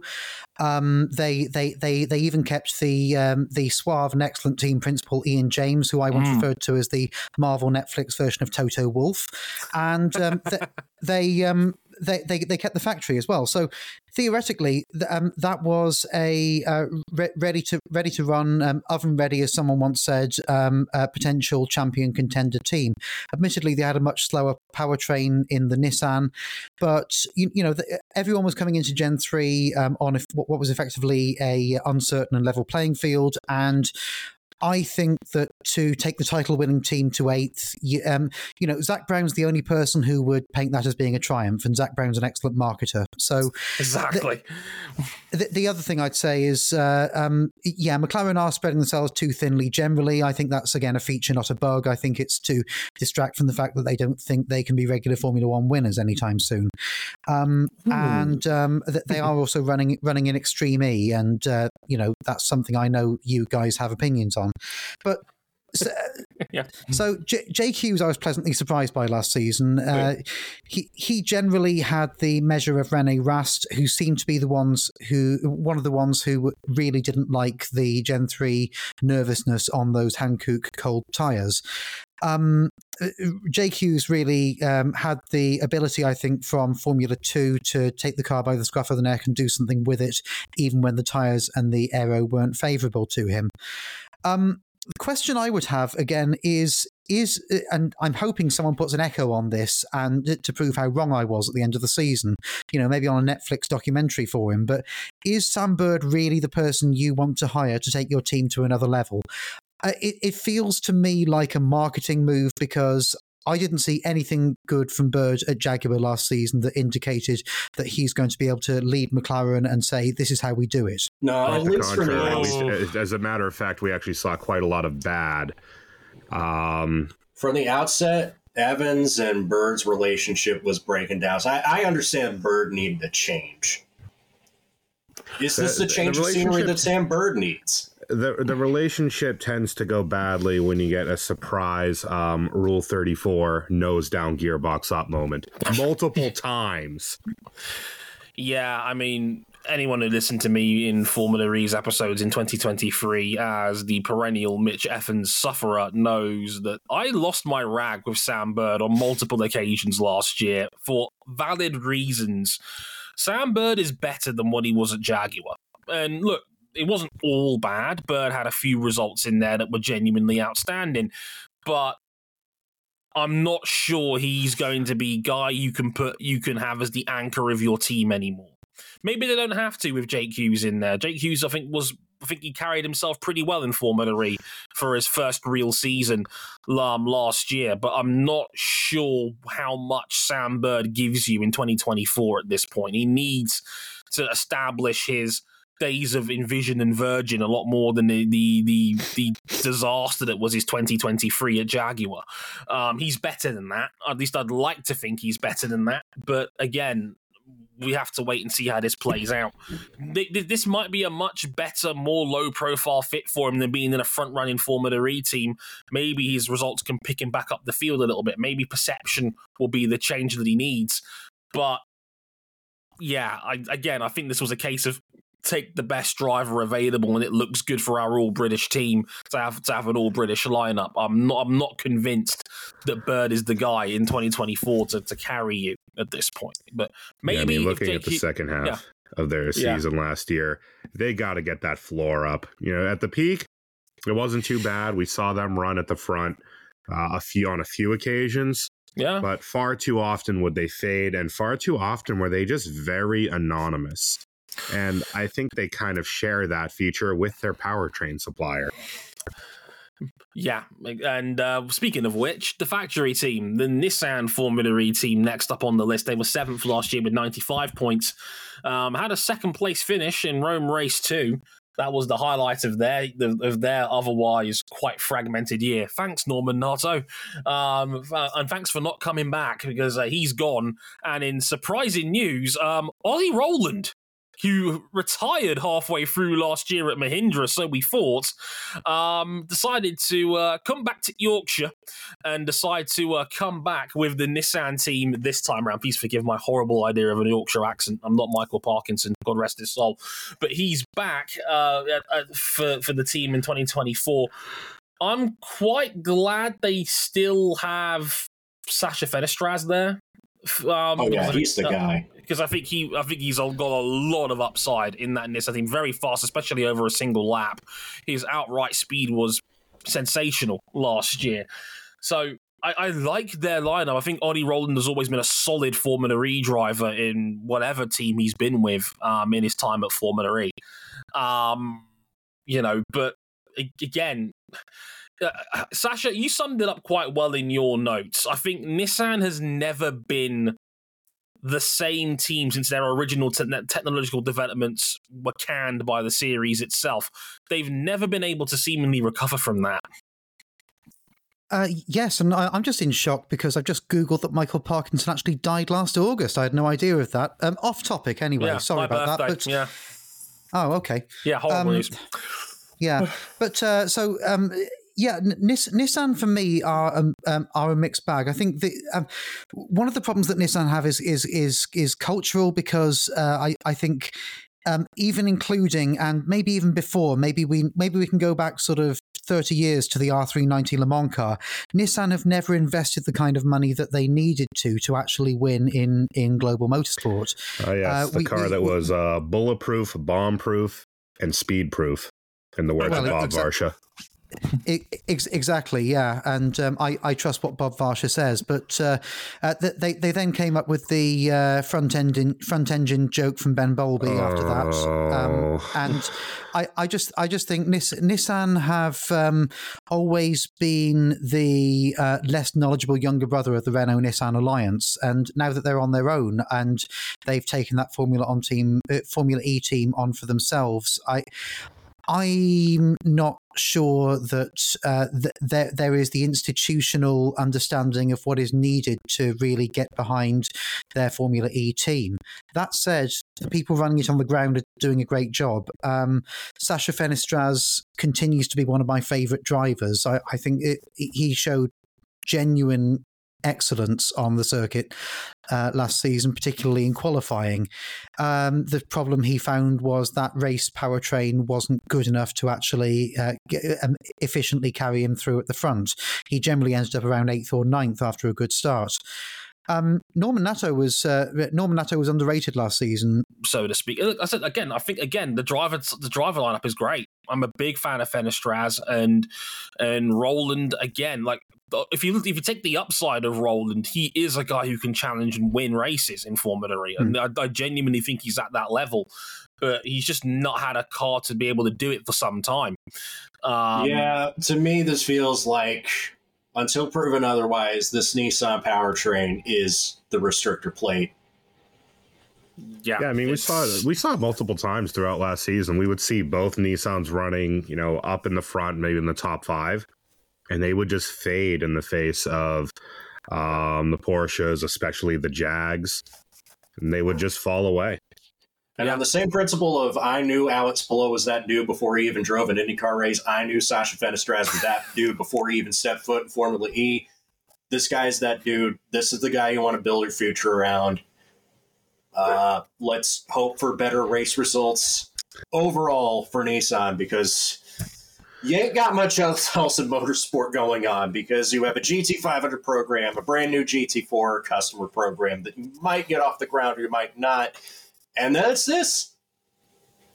I was gonna say, like, Formula E doesn't get a young hotshot talent to build teams around in its series very often. So Nissan should take full advantage of having Fenestraz in its ranks, how they do right now, because having hot shots like that don't come along very often for this series. So they should take full, you know, full advantage of that, so to speak. Um, this is what I like to now move into what I like to call tier two um, or I like to call it the disappointment of last year because Sasha was here last year when we made our predictions, and we everybody except him picked the Stellantis to win either the team or the driver's title. We're like, and right now we're all about to self-flagellate ourselves because we're into what I call the Stellantis section of this season preview. So uh, shame on me, shame on Cam, shame on RJ O'Connell, shame shame, more shame. Ring the because bell. Go on. We all got fooled. Look, we thought we were getting a Hellcat. We were we were instead sold a Chrysler K car. Oh Yes. God, it is a LeBaron. Yeah, Maserati. No, but see, the thing is though, the Chrysler K car was actually profitable. Yeah, there, yeah. Yeah, It wasn't was no good, but it was profitable. There was there make was no suffering from success from the Stellantis group last year. There was simply suffering as the preseason promised went to uh well nothing. Not much. Ma- Maserati first. They were sixth last year. Another jump up in the points, 140 from them last year. They did get one win. That was Jakarta Race 2 with Maxi Gunther, who was, let's, let's remind everybody here, was Cam's pick for the title last season. Um, on their Maserati powertrain. There's been some changes. James Rossiter, as mentioned, gone, um, which was a genuine shock when I heard that announced. I was like, what? Like, Rossiter was universally like highly regarded in that Formula E paddock, well liked, um, was popular with fans for being the handsome beefcake who embraced the LGBT community as well. We love that for him by having the rainbow Super flag on the legend. Super GT legend. We liked James on this show a lot, and all of a sudden, bang, gone. Um, after you know, one and done as team principal at the team, he's gone. As mentioned, Edo Mortara gone as well from the artists formerly known as Venturi. Um, in comes the, the series only rookie in 2024, which is another one that caught me by surprise, um, as Jason points out. Jehan Daruvala, uh, the Formula 2 veteran, will be alongside Maxi Gunther, for next year I think it's fair to say this time, folks, that um, we're not going to buy into the fool's gold on year two um, of uh, the, the, the Stellantis wagon, so to speak. Um, how do we feel about Maserati now? Dude, uh, it's crazy because I was actually looking Dre through uh, through the races season preview, and no, and every one of their panel had Maserati's driver lineup. Eleventh out of eleventh. Did they really feel Really? this down on Jehan Daruvala, who I think is the greatest single seater prospect to ever come out of India? Yes, he became the Formula Two gatekeeper. Yes, he was the fourth year fun ruiner, but he's capable of winning races on his day. Uh, think, But is he here? Because this is an entirely different ball game. yeah, that's the other thing too. Is like Formula E is notoriously very hard to learn. But I was going to say as well, they've got Maxi Gunther. Uh, They don't need Daruvala to hit to come out of the traps flying. Maxi Gunther's a great driver in this series, a, a proven race winner. Yeah, I know. I picked him guy. for my title pick last year. Right. uh, and look, I didn't think it was an unreasonable pick. I think Maxi Gunther's a very talented guy in this series and a very high upside guy. I get it. You you don't need Daruvala to come out of the traps flying. If Maxi Gunther can deliver straight away, he can be your anchor. That's fine. I say I second mean- half. I mean, other than London, second half he was very solid, three podiums and a win. But man, in the first half, strugglelicious. I mean, look, I, I think um, I think we were all disappointed by Maserati last season, and um, when, when you have a situation where drivers are getting involved in multiple unnecessary incidents and costing the team points, I, I, I know James Rossiter um, looked apoplectic towards the end um, of that string of that string of DNFs, but so sometimes sometimes the atmosphere within a team or something that's going on externally can mess with a driver's psyche. And obviously Gu- Gunther and Mortara are both capable of causing their own trouble but uh, the fact that they were doing it with such regularity suggested that something was going on that was destabilizing the team generally last season.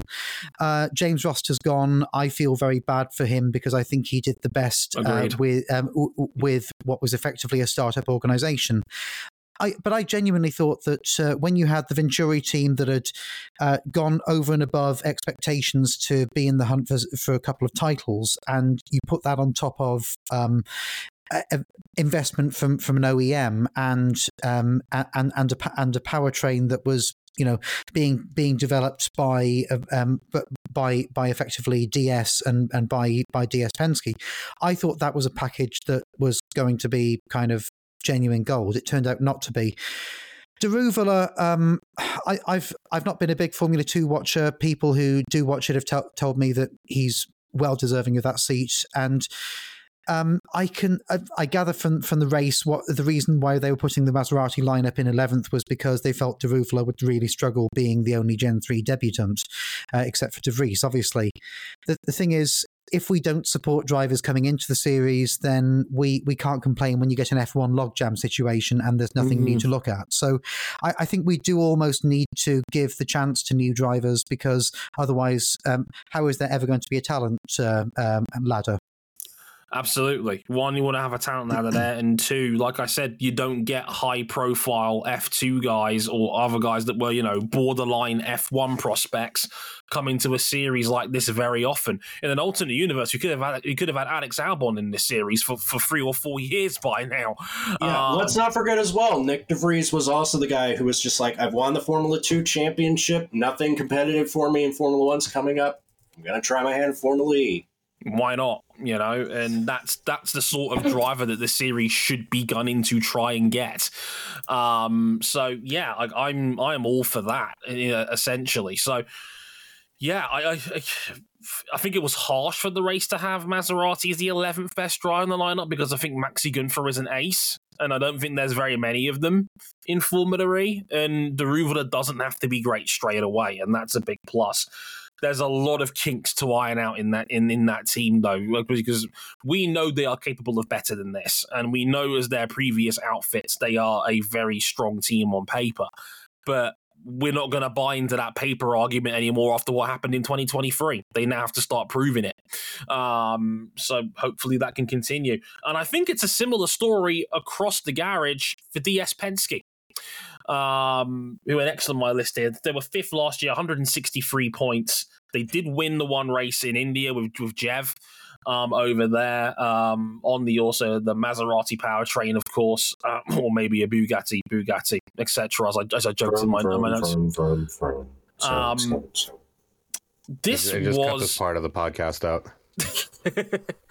this was the problem. They had this was the super team on paper. DS Penske, Stellantis powertrain looked great in testing.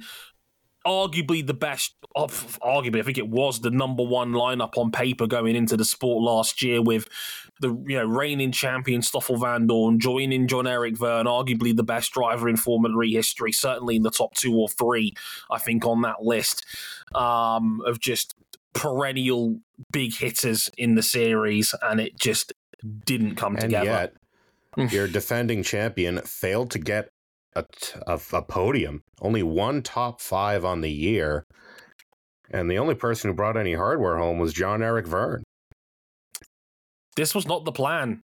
And in fact, if anything, their most high profile story was literal corporate espionage at Portland. Oh, uh, yeah. towards- They also cheated. Brazen died in the wool cheating. Yeah, blatantly cheated in Portland. Jev had to wipe a huge amount of egg off his face. As remember, partial team owner of, of, of this DS Penske outfit. He had to uh, make up for his own highly embarrassing scandal in Portland when, hey, they were trying to play supermarket sweep with, with tires in the pit lane. Um, not ideal. Um, none of none of their year was ideal in 2023. So again, where are we looking at DS Penske now? Because um, Jay hasn't really got an excuse this time around now. So um, I th- I think w- one th- one thing to mention because this this comes up every it comes up every year is that uh, even though it's called DS Penske, it's it's not directly associated in any way with uh, the Penske that does well. And No, it is Um, the Jay Penske, not the Roger Penske. The fail sons Yeah. we've called, we've named them on this show before. Hmm. So, and, and last last season they did about as well as a uh, union between um, uh, the the uh, the, um, the embers of the DS Ch- Techeetah team and uh, the angry owner of Rolling Stone. You would have thought would do. Um, I, they have actually built a super team though. Uh, Stoffel and Jev. Both excellent drivers, both um, have won titles and are capable of winning more. I, I would be very surprised if they would stick around in a team that didn't look like it was going to provide them with better equipment and resources than last season. And I, I hope that the melding of uh, the kind of brains trust from DS Techeetah with uh, the former Dragon Penske organization is is going to prove um, more of a good fit this season. Um, I, I'd I'd really like to see uh, more of the DS side and less of the Penske side, if I'm honest. And then I think it might actually uh, help team cohesion quite a lot. Uh, I, I don't think anyone would disagree with your assessment there. No, I, I think um, al- al- allowing allowing Don Junior to be uh, to, to be to be behind the laptop with the headphones and occasionally shout at people, if you know if that makes him happy, then fine. But I, I think w- what we need is um, real racing expertise in there, and I, I, I was I was quite happy with uh, Thomas Chevaucher, the guy who uh, he took over from, but he's now moved upstairs at DS to to a wider, um, I think, um, uh, road car role. Uh, or so it, it's it was a mess last season. Um, and uh, fr- frankly, Jeff doesn't mess about. I don't think Stoff does either after his McLaren experience. So Hmm. they need to show them that they are providing for them. I was stunned that Stoffel struggled this much because he won the championship through relentless consistency. You cannot say that he was just the guy that emerged the top of a of a twenty five man Royal Rumble like the year De Vries won it. No, Yeah, this No. is that, that was a genuine meritocracy in the format, and it showed Stoffel's quality as as a driver. The weirder thing when I look at the trace on DS Penske's year, right? Mm-hmm. they start off very weakly, and then they get things going, and you think, okay, they've got something here. And then Yeah, at the end of the season, they completely collapsed. Yeah, the Jaguars came through right at the end of the year, and um, they were nowhere to be seen. Forget the Jaguars, straight. They were, they had cars outside the top ten. Yeah, on multiple In the, occasions. la- the last what five races, one of their cars was guaranteed out of the top ten. Yeah, I, in fact, I, I think they were they were regulars in being out of Q one towards the end there, which is Mm. uh, um, or, or uh, which which is ob- obvious obviously not uh, sorry uh, not Q one out out out of the out of the initial group stages. Sorry, so yeah. that's that's obviously not what you need. No, the, this is a team that's won everything multiple times over with the drivers, the talent, and the infrastructure that they've had in this team. They are not here to finish in fifth, and No, they were they once the Death Stars of this series. yeah, they need a rocket up their ass, and hopefully last year was that rocket because uh, with what they had, they should have won the championship, and they didn't have the best powertrain. They had the best driver lineup, um, and their infrastructure wasn't good enough either. And then they were caught, they were caught with their pants down cheating.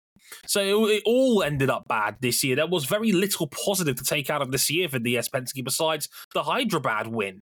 Um, Jeff still proved he's a top tier quality driver when he wants to be. He was in the title contending range for the first half of the year. But as the year went on, he faded completely as Cassidy Evans and Dennis took over. Um, so yeah, From, they need from a the second season. round in Jakarta onwards, one top five, no other points for Jeff. Oh, Rough. one other thing too, they may also have to skip the Berlin round because uh, they they're going to be asked to drive another Stellantis car. Whoops.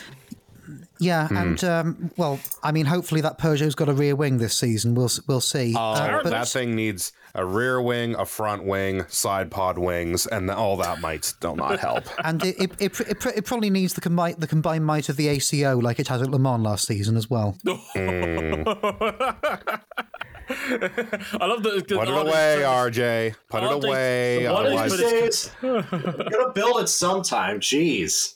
Build, build the damn Peugeot. Well, if you guys can't see, because obviously podcasts are not a visual medium in this case, uh, RJ just flashed the Peugeot 9X8 Le Mans Lego set. It's a beautiful thing. whatever you do, RJ, when you're putting together the pieces of the hybrid system, be very careful and tell your significant other that you love her.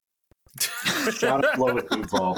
I Uh, don't like before. Should we get into the top four? Because the top four is what I like to call the elite contenders.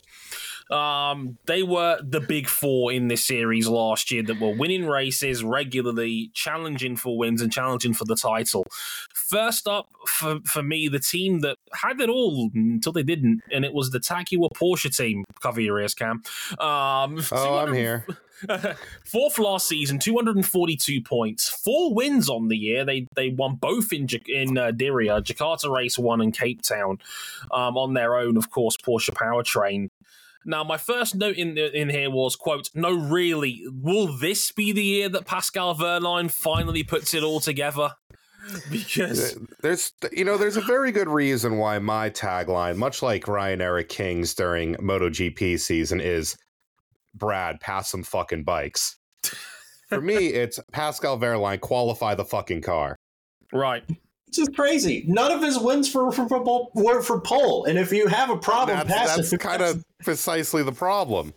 Because far too often, and this did go a little bit with the Andretti team, but far more so with the factory, they had some of the best race pace pretty much every round. But way too often were they giving themselves a world of work to do by qualifying in the doldrums. That was the story You're not going to win a lot of races that way. Yeah, they they just gave themselves too much work to do, and then all of a sudden, in the back half of the year, the Andretti team seemed to just discover more out of their powertrain, and Jake Dennis just racked up the points all throughout the back half much the better in qualifying down the stretch. Yeah, Dennis was up there, and Pascal Wehrlein kept giving himself all the work in the world to do, and he couldn't do it. He was stretching the Porsche powertrain, which on paper was one of the best, if not the best in the field, but he had to keep taking away that conservation because he had to keep spending energy to overtake people. Um, Yeah, started I- I off think- hotter than fish grease. First four rounds, second, first, first, fourth. Then the retirement think- in Cape Town. I think there, there was a genuine case to be made uh, looking at those early rounds that, uh, that that Porsche were just going to dominate this season, and there was almost no point in anyone else trying to produce a race ready powertrain because uh, they, they they just somehow had the alchemy of um, um, speed in qualifying and efficiency in the race, and nobody else could match them. And I, I think it's kind of astonishing when you look at how closely Cassidy with the Jaguar powered Envision was able to run Jake Dennis, uh, g- given that early dominance. Um, obviously, De- Dennis had his problems mid season, and uh, but really, Wehrlein should have should have been up there um, in the hunt alongside Dennis at the final race. Uh, I I don't think the Porsche Works team wanted to be you know asked by Andretti to be wingmen like like they were. I I don't think that was That's where not they the wanted aim to be. of any factory I, team now, is it? now in Formula E, obviously there are rules, and if if you provide something to a customer, you've you've got to provide equal equipment and you've got to prove it, etc. But um, and there are advantages for you as a works team in providing to the customer.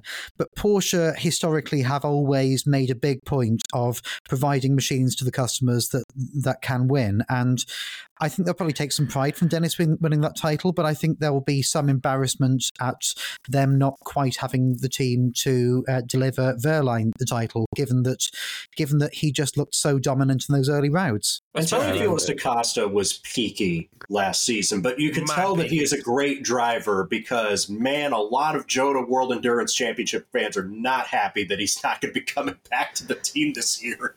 I mean, you look at the team as a whole, right? The first five, the first five uh, events, three wins, two more podiums, and they just kept racking up a ton of points until the last about third of the season. They just they just tailed off on Yeah, they both fell off a- sides. They fell off a cliff. Look, look. Again, this is another team that has all the tools to be able to win. The powertrain won a title, you know, or, could have won a title. They've got the Well, the powertrain did win the title yeah, in the back in of Jake wrong car. Car. Yeah, um, and they, won, they didn't win the constructors title either because that went to Envision. Um, you know, so it's Another customer team. another customer team. So it's it's proof that they could win. They had all the tools and the tick boxes to be able to do this, but Pascal needs to get his qualifying pace in order and just maximize what he can over a lap. And Da Costa needs to discover what made him so dominant a few years ago because Da Costa can win a title. We've seen him win a needs to get the title. floor up. Yeah, get like the like floor up. DaCosta's peak was, I mean, he had a Golden Cape Melon Town. nomination. Yeah, He drove his ass off in both both of his uh well, his win, his podiums. He clearly has speed, but n- not scoring in the final four rounds of the season. You're never going to win a title doing that. no, never. And I think Formula E badly needs Porsche to um, win a title at some point. Uh, and, you know, again, the Andretti win was effectively a Porsche win, but I think Formu- Formula E needs a works Porsche win because they really need the Porsche factory to throw their marketing might behind it because that, that will float all boats with Formula E. That will raise all boats, rather. Um, also, Porsche have been the manufacturer for quite a while now who have been the most likely to jump ship potentially in the future. So Mm. um, I, I think if if Porsche jumps from Formula E along with all the other German manufacturers, we've got a difficulty. So uh, yeah, we, we we need Porsche to, to continue doing well, So and we they're the need the, works. one. We need the works team to win a title. Really, Yeah, um, they were on the brink of quitting. Uh, at the start of this, this time last year, they did. They have now committed to the rest of this generation of car at least, which is good. But now they're going to want to win uh, if, if they're going to stick around, and uh, they've got all the potential to do so. But uh, can they finally put it all together this year? Speaking of which, um, it kind of did for their for their sister team along alongside them with the who were third in the team standards, but did have the drivers' champion, of course, in Jake Dennis. They were third overall with 252 points, two wins on the year. Mexico City and Rome Race 2. Um, on again, the same Porsche powertrain we mentioned. Uh, Andre Lotterer is gone. Um, in comes Norman Nato on the, in, in, in the second seat. Um, Jake Dennis, obviously series champion, was incredibly consistent when he needed to be in the second half of last season. That's what got him that that clear championship win early doors in London.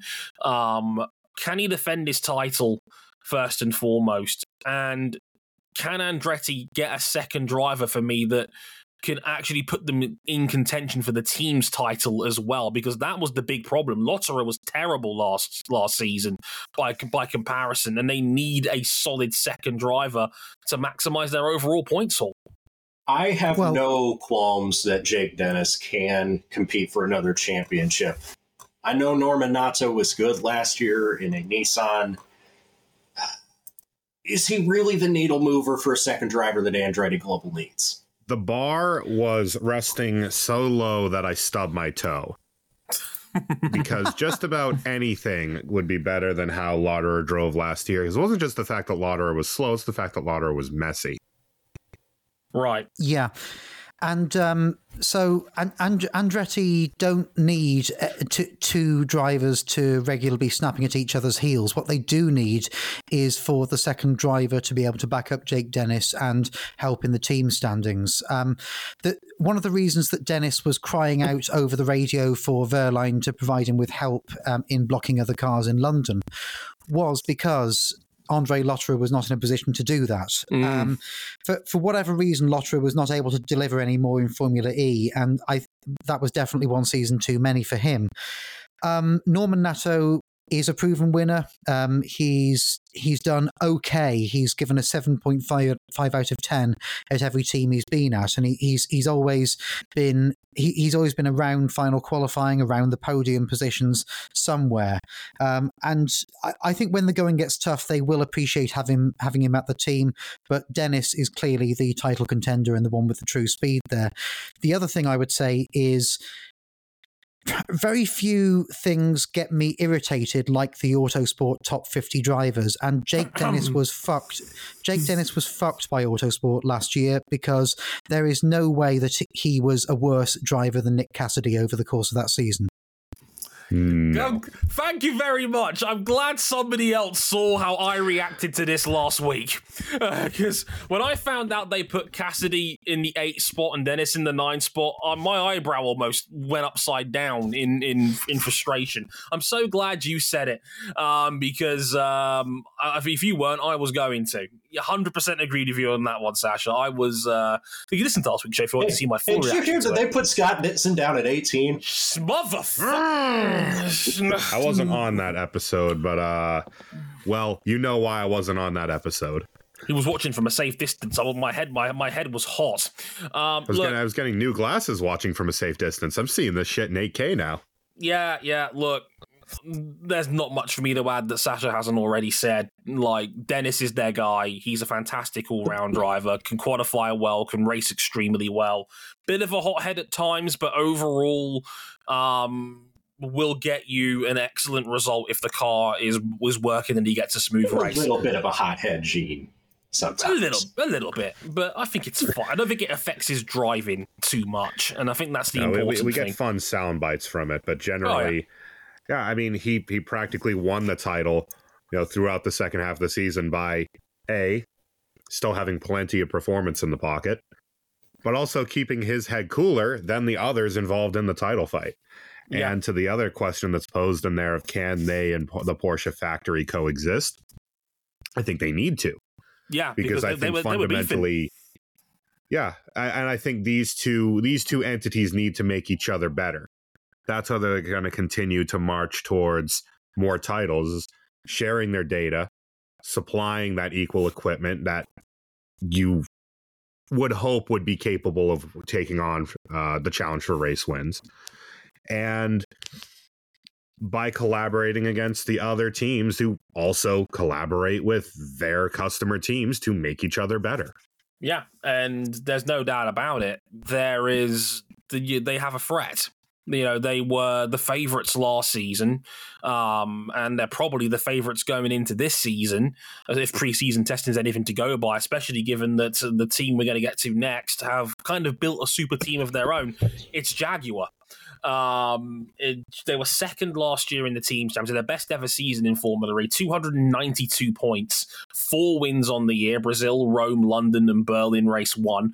Um, and uh, I love it. And I, I, hope you appreciate the joke in my notes where it says powertrain. It says Jaguar and it's turbocharged. And it's, and, and it's electrified. Uh, two. Two of them. I, I, you I could have wish. fooled me. I almost had the shock of my life because I, I was handling the uh, the attack charge in an irresponsible manner. Oh uh, no. They just they just added Nick Cassidy to this team. I know we just talked about like the controversy of like saying he's better than the Formula E champion. This dude's so good.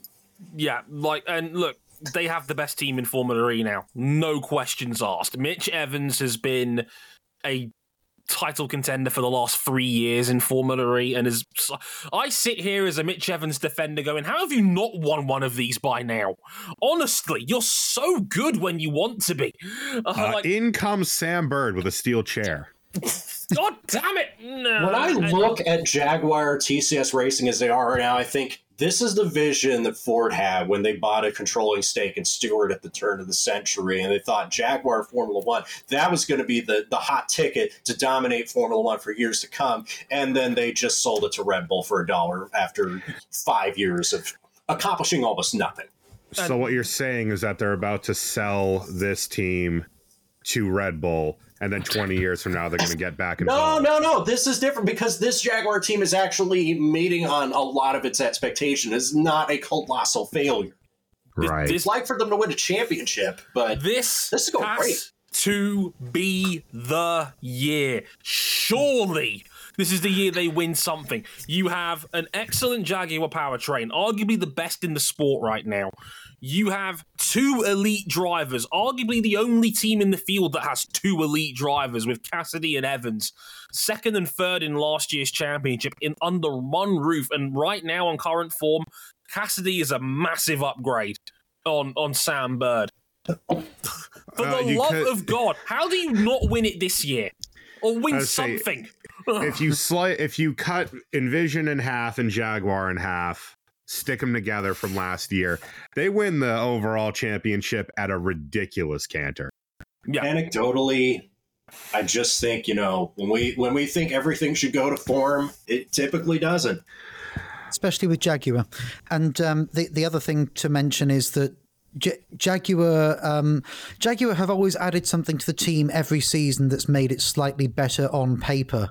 And I, I'm I'm aware that paper teams win paper cups, but it, you, you you're right, Dre. This this is the season where everything has to come together. Um, I, I I wrote in the notes before we started recording this that th- there were financial issues at Jaguar Land Rover that made it look difficult for them to stay in Formula E. That's not the case anymore. JLR is doing quite well. The new Defender's doing well, etc.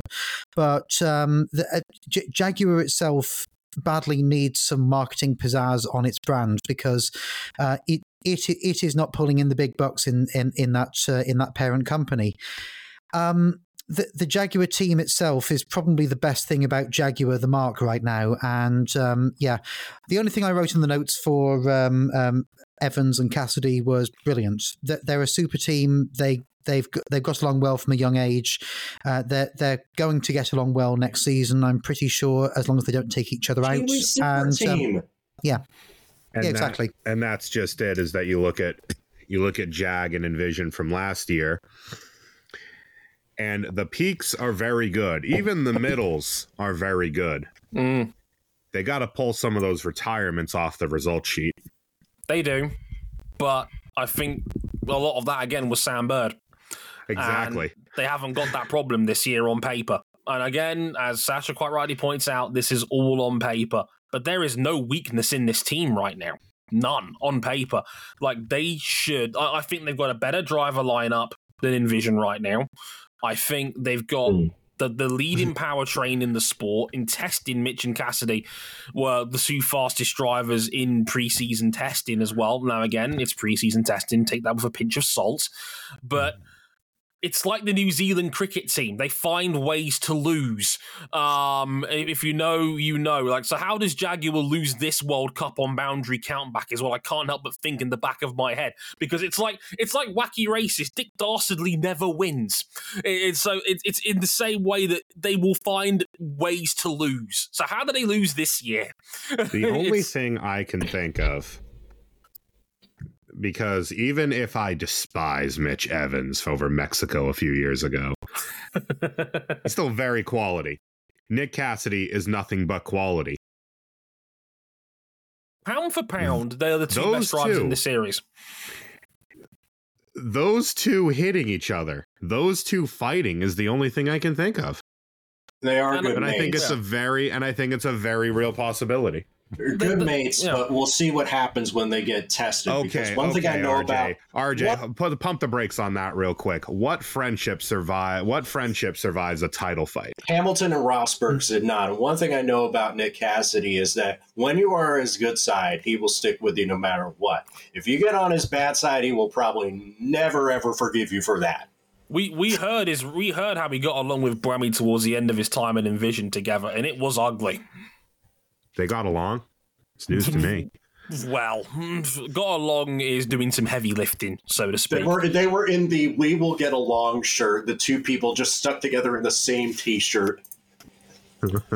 yeah. So w- let's talk about wh- who could be their contenders. The reigning series champions, and in, from a team standpoint, Envision Racing had 304 points um, last year. Four wins: Portland, London Race Two, Monaco, and Berlin Race Two on the same Jaguar powertrain. Um, Nick Cassidy is gone, but they have brought in Robin Frijns, uh, old, old buddy, Un- Uncle Robin, has come back home to the Envision team um, to replace them in in the end. They have a problem, as Sasha quite rightly pointed out earlier.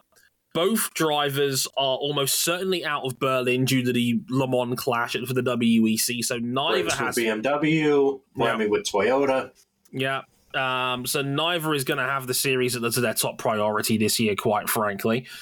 Is that is that going to be a big problem? How big a problem is that going to be? Well, it's not ideal, is it? Uh, Well, in- in fact- a double header as well, which isn't going to help either. They've let them Yeah, lose two you- races. You've Yeah, effectively I- I mean, struck like- two races out of their points total from the start of the season. So we've had this issue before with Buemi, in fact, uh, when he missed the New York E-Prix because of his Toyota commitments back then. And um, it, it just never works out. Um, the, the reason we have these clashes with WEC is not because um, anyone at the ACO is evil um, necessarily. Uh, it's it's just because, yeah, uh, it's ju- it's just because Formula One is the golden cow that people keep milking, and it must expand to fill the entire calendar year. So other forms of motorsport have to adapt around that because uh, the last thing you want for your form of motorsport is um, is is an F1 clash.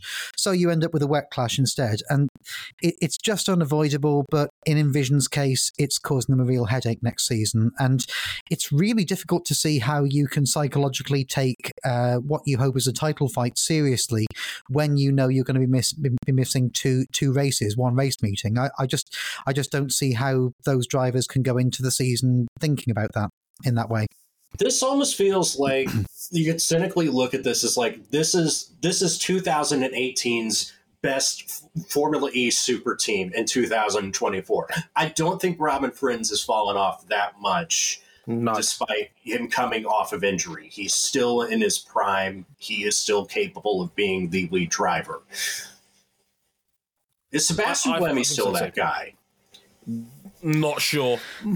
Sebastian Buemi is not still that guy, in my opinion, but uh, he he can still pull together a performance. But uh, he's he's he's not going to be the guy who takes the team to a title like like he was in the Gen One years.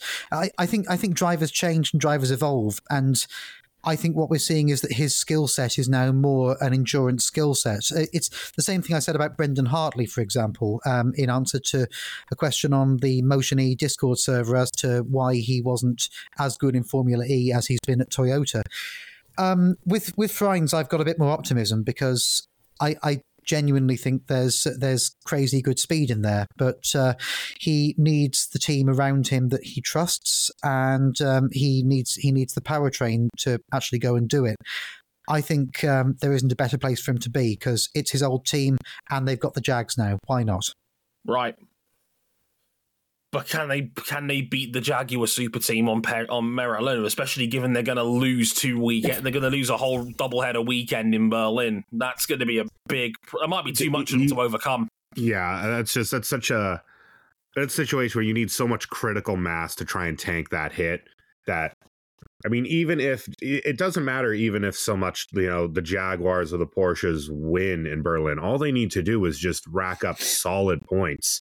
And that is devastating to Envision's uh, title chances. Hmm. Right. And um, I, I don't know who they're going to put in that seat. I mean, uh, I I gather they've they've got people in mind, but uh, wh- whoever it is is not going to have the same level of performance. And of course, you know, it's it's a real bust for the drivers' title. And they're not the only team that's going to have this problem. Like we're we're going to have to be signing reserves like crazy.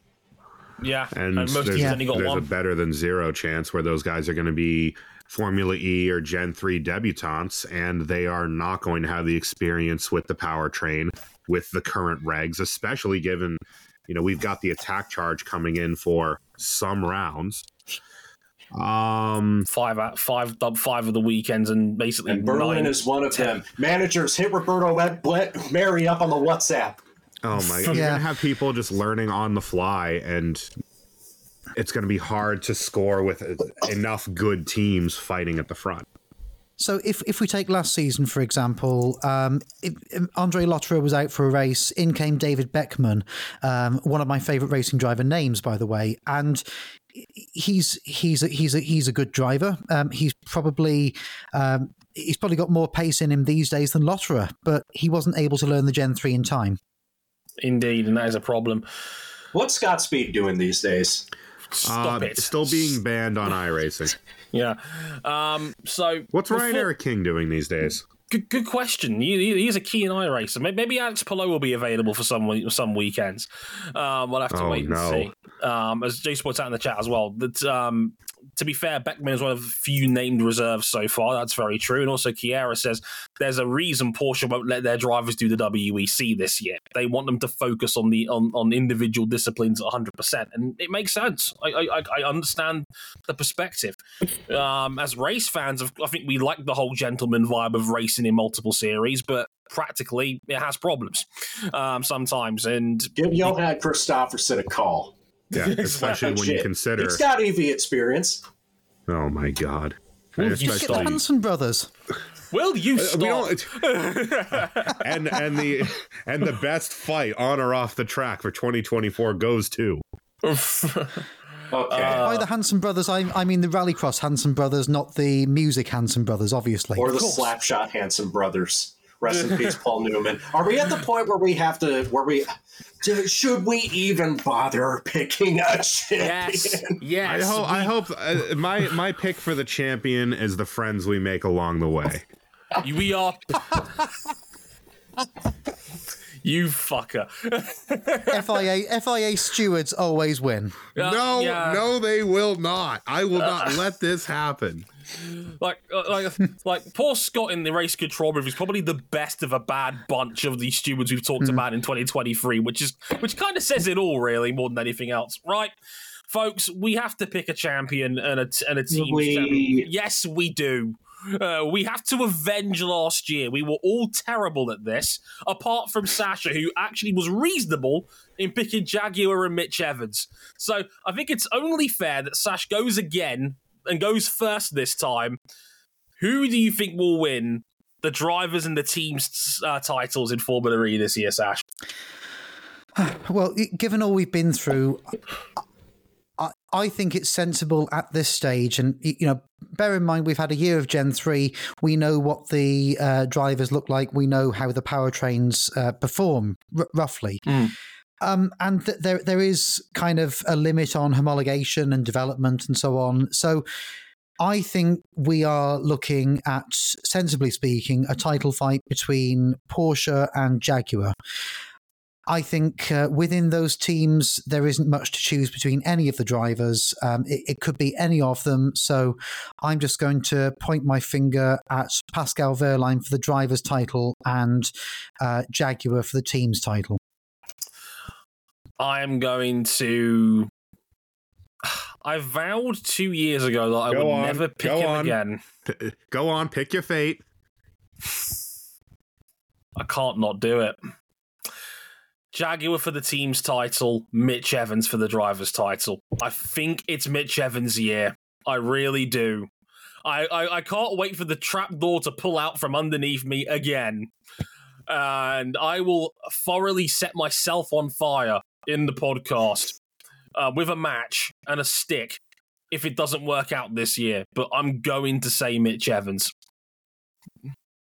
Uh, I was feeling similar vibes. I I also wanted. I also think Jaguar is going to win the team's championship, and I also think that a driver from New Zealand is going to win the drivers' title.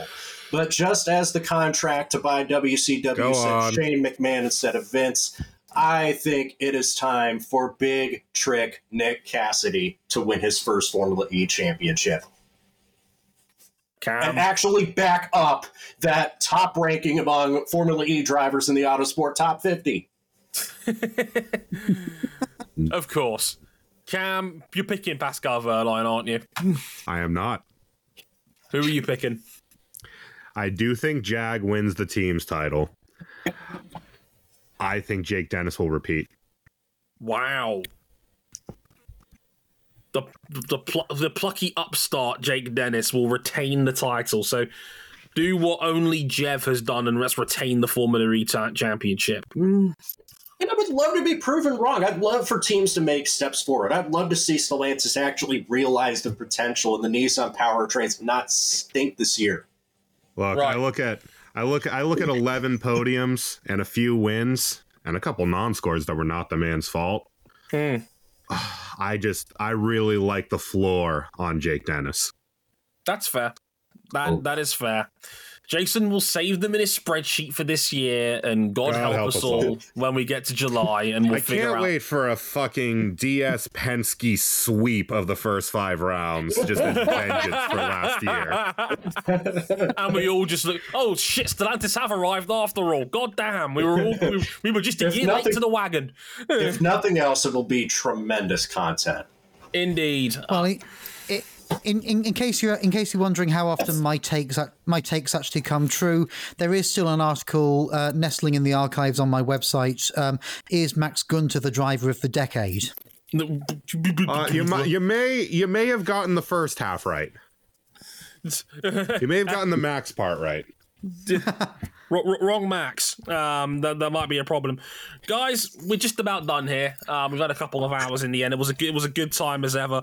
Um, Sash, tell the good people where they can find you one more time.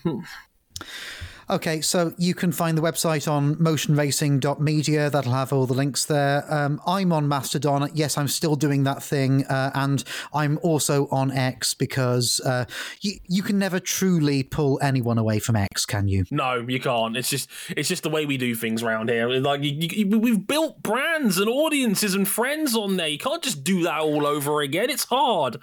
So, so I, I, sh- I should probably say where um, um, on X I'm the S Garlick. On Mastodon I am uh, tech.lgbt slash gu- slash at garlic. presence instincts. Let's go! Nice, let's do it. That's awesome. That's the most brilliant random declaration I've ever heard on this show, and I've done nearly 400 of these now. It's fantastic. Brilliant. 400. We're almost to 500, pal. Shit, we're almost to 500. Yeah, yeah, we'll be getting to that soon. Um, we might have to uh, start generating plans on the other podcast we were, we were planning to clone for that episode 500. More on that in March. Um, but uh, look, you can look forward to that one. But yes, Formula E starts this weekend, Saturday, uh, January 13th, um, or- at Mexico City. One of my favorite on the on the Formula E calendar. Always look forward to Mexico City. Always a good time. So we'll have to sit back and enjoy that then, and and, and hope that DS Penske doesn't run the entire field over. We'll have to wait and see. Until then. I've been Dre Harrison. They've been Sascha Garlick, Cam Buckley, and RJ O'Connor. We'll be back next week to review the Mexico City E-Prix. Until then, thank you very much for listening, and we'll catch you soon. Sayonara. Later, y'all.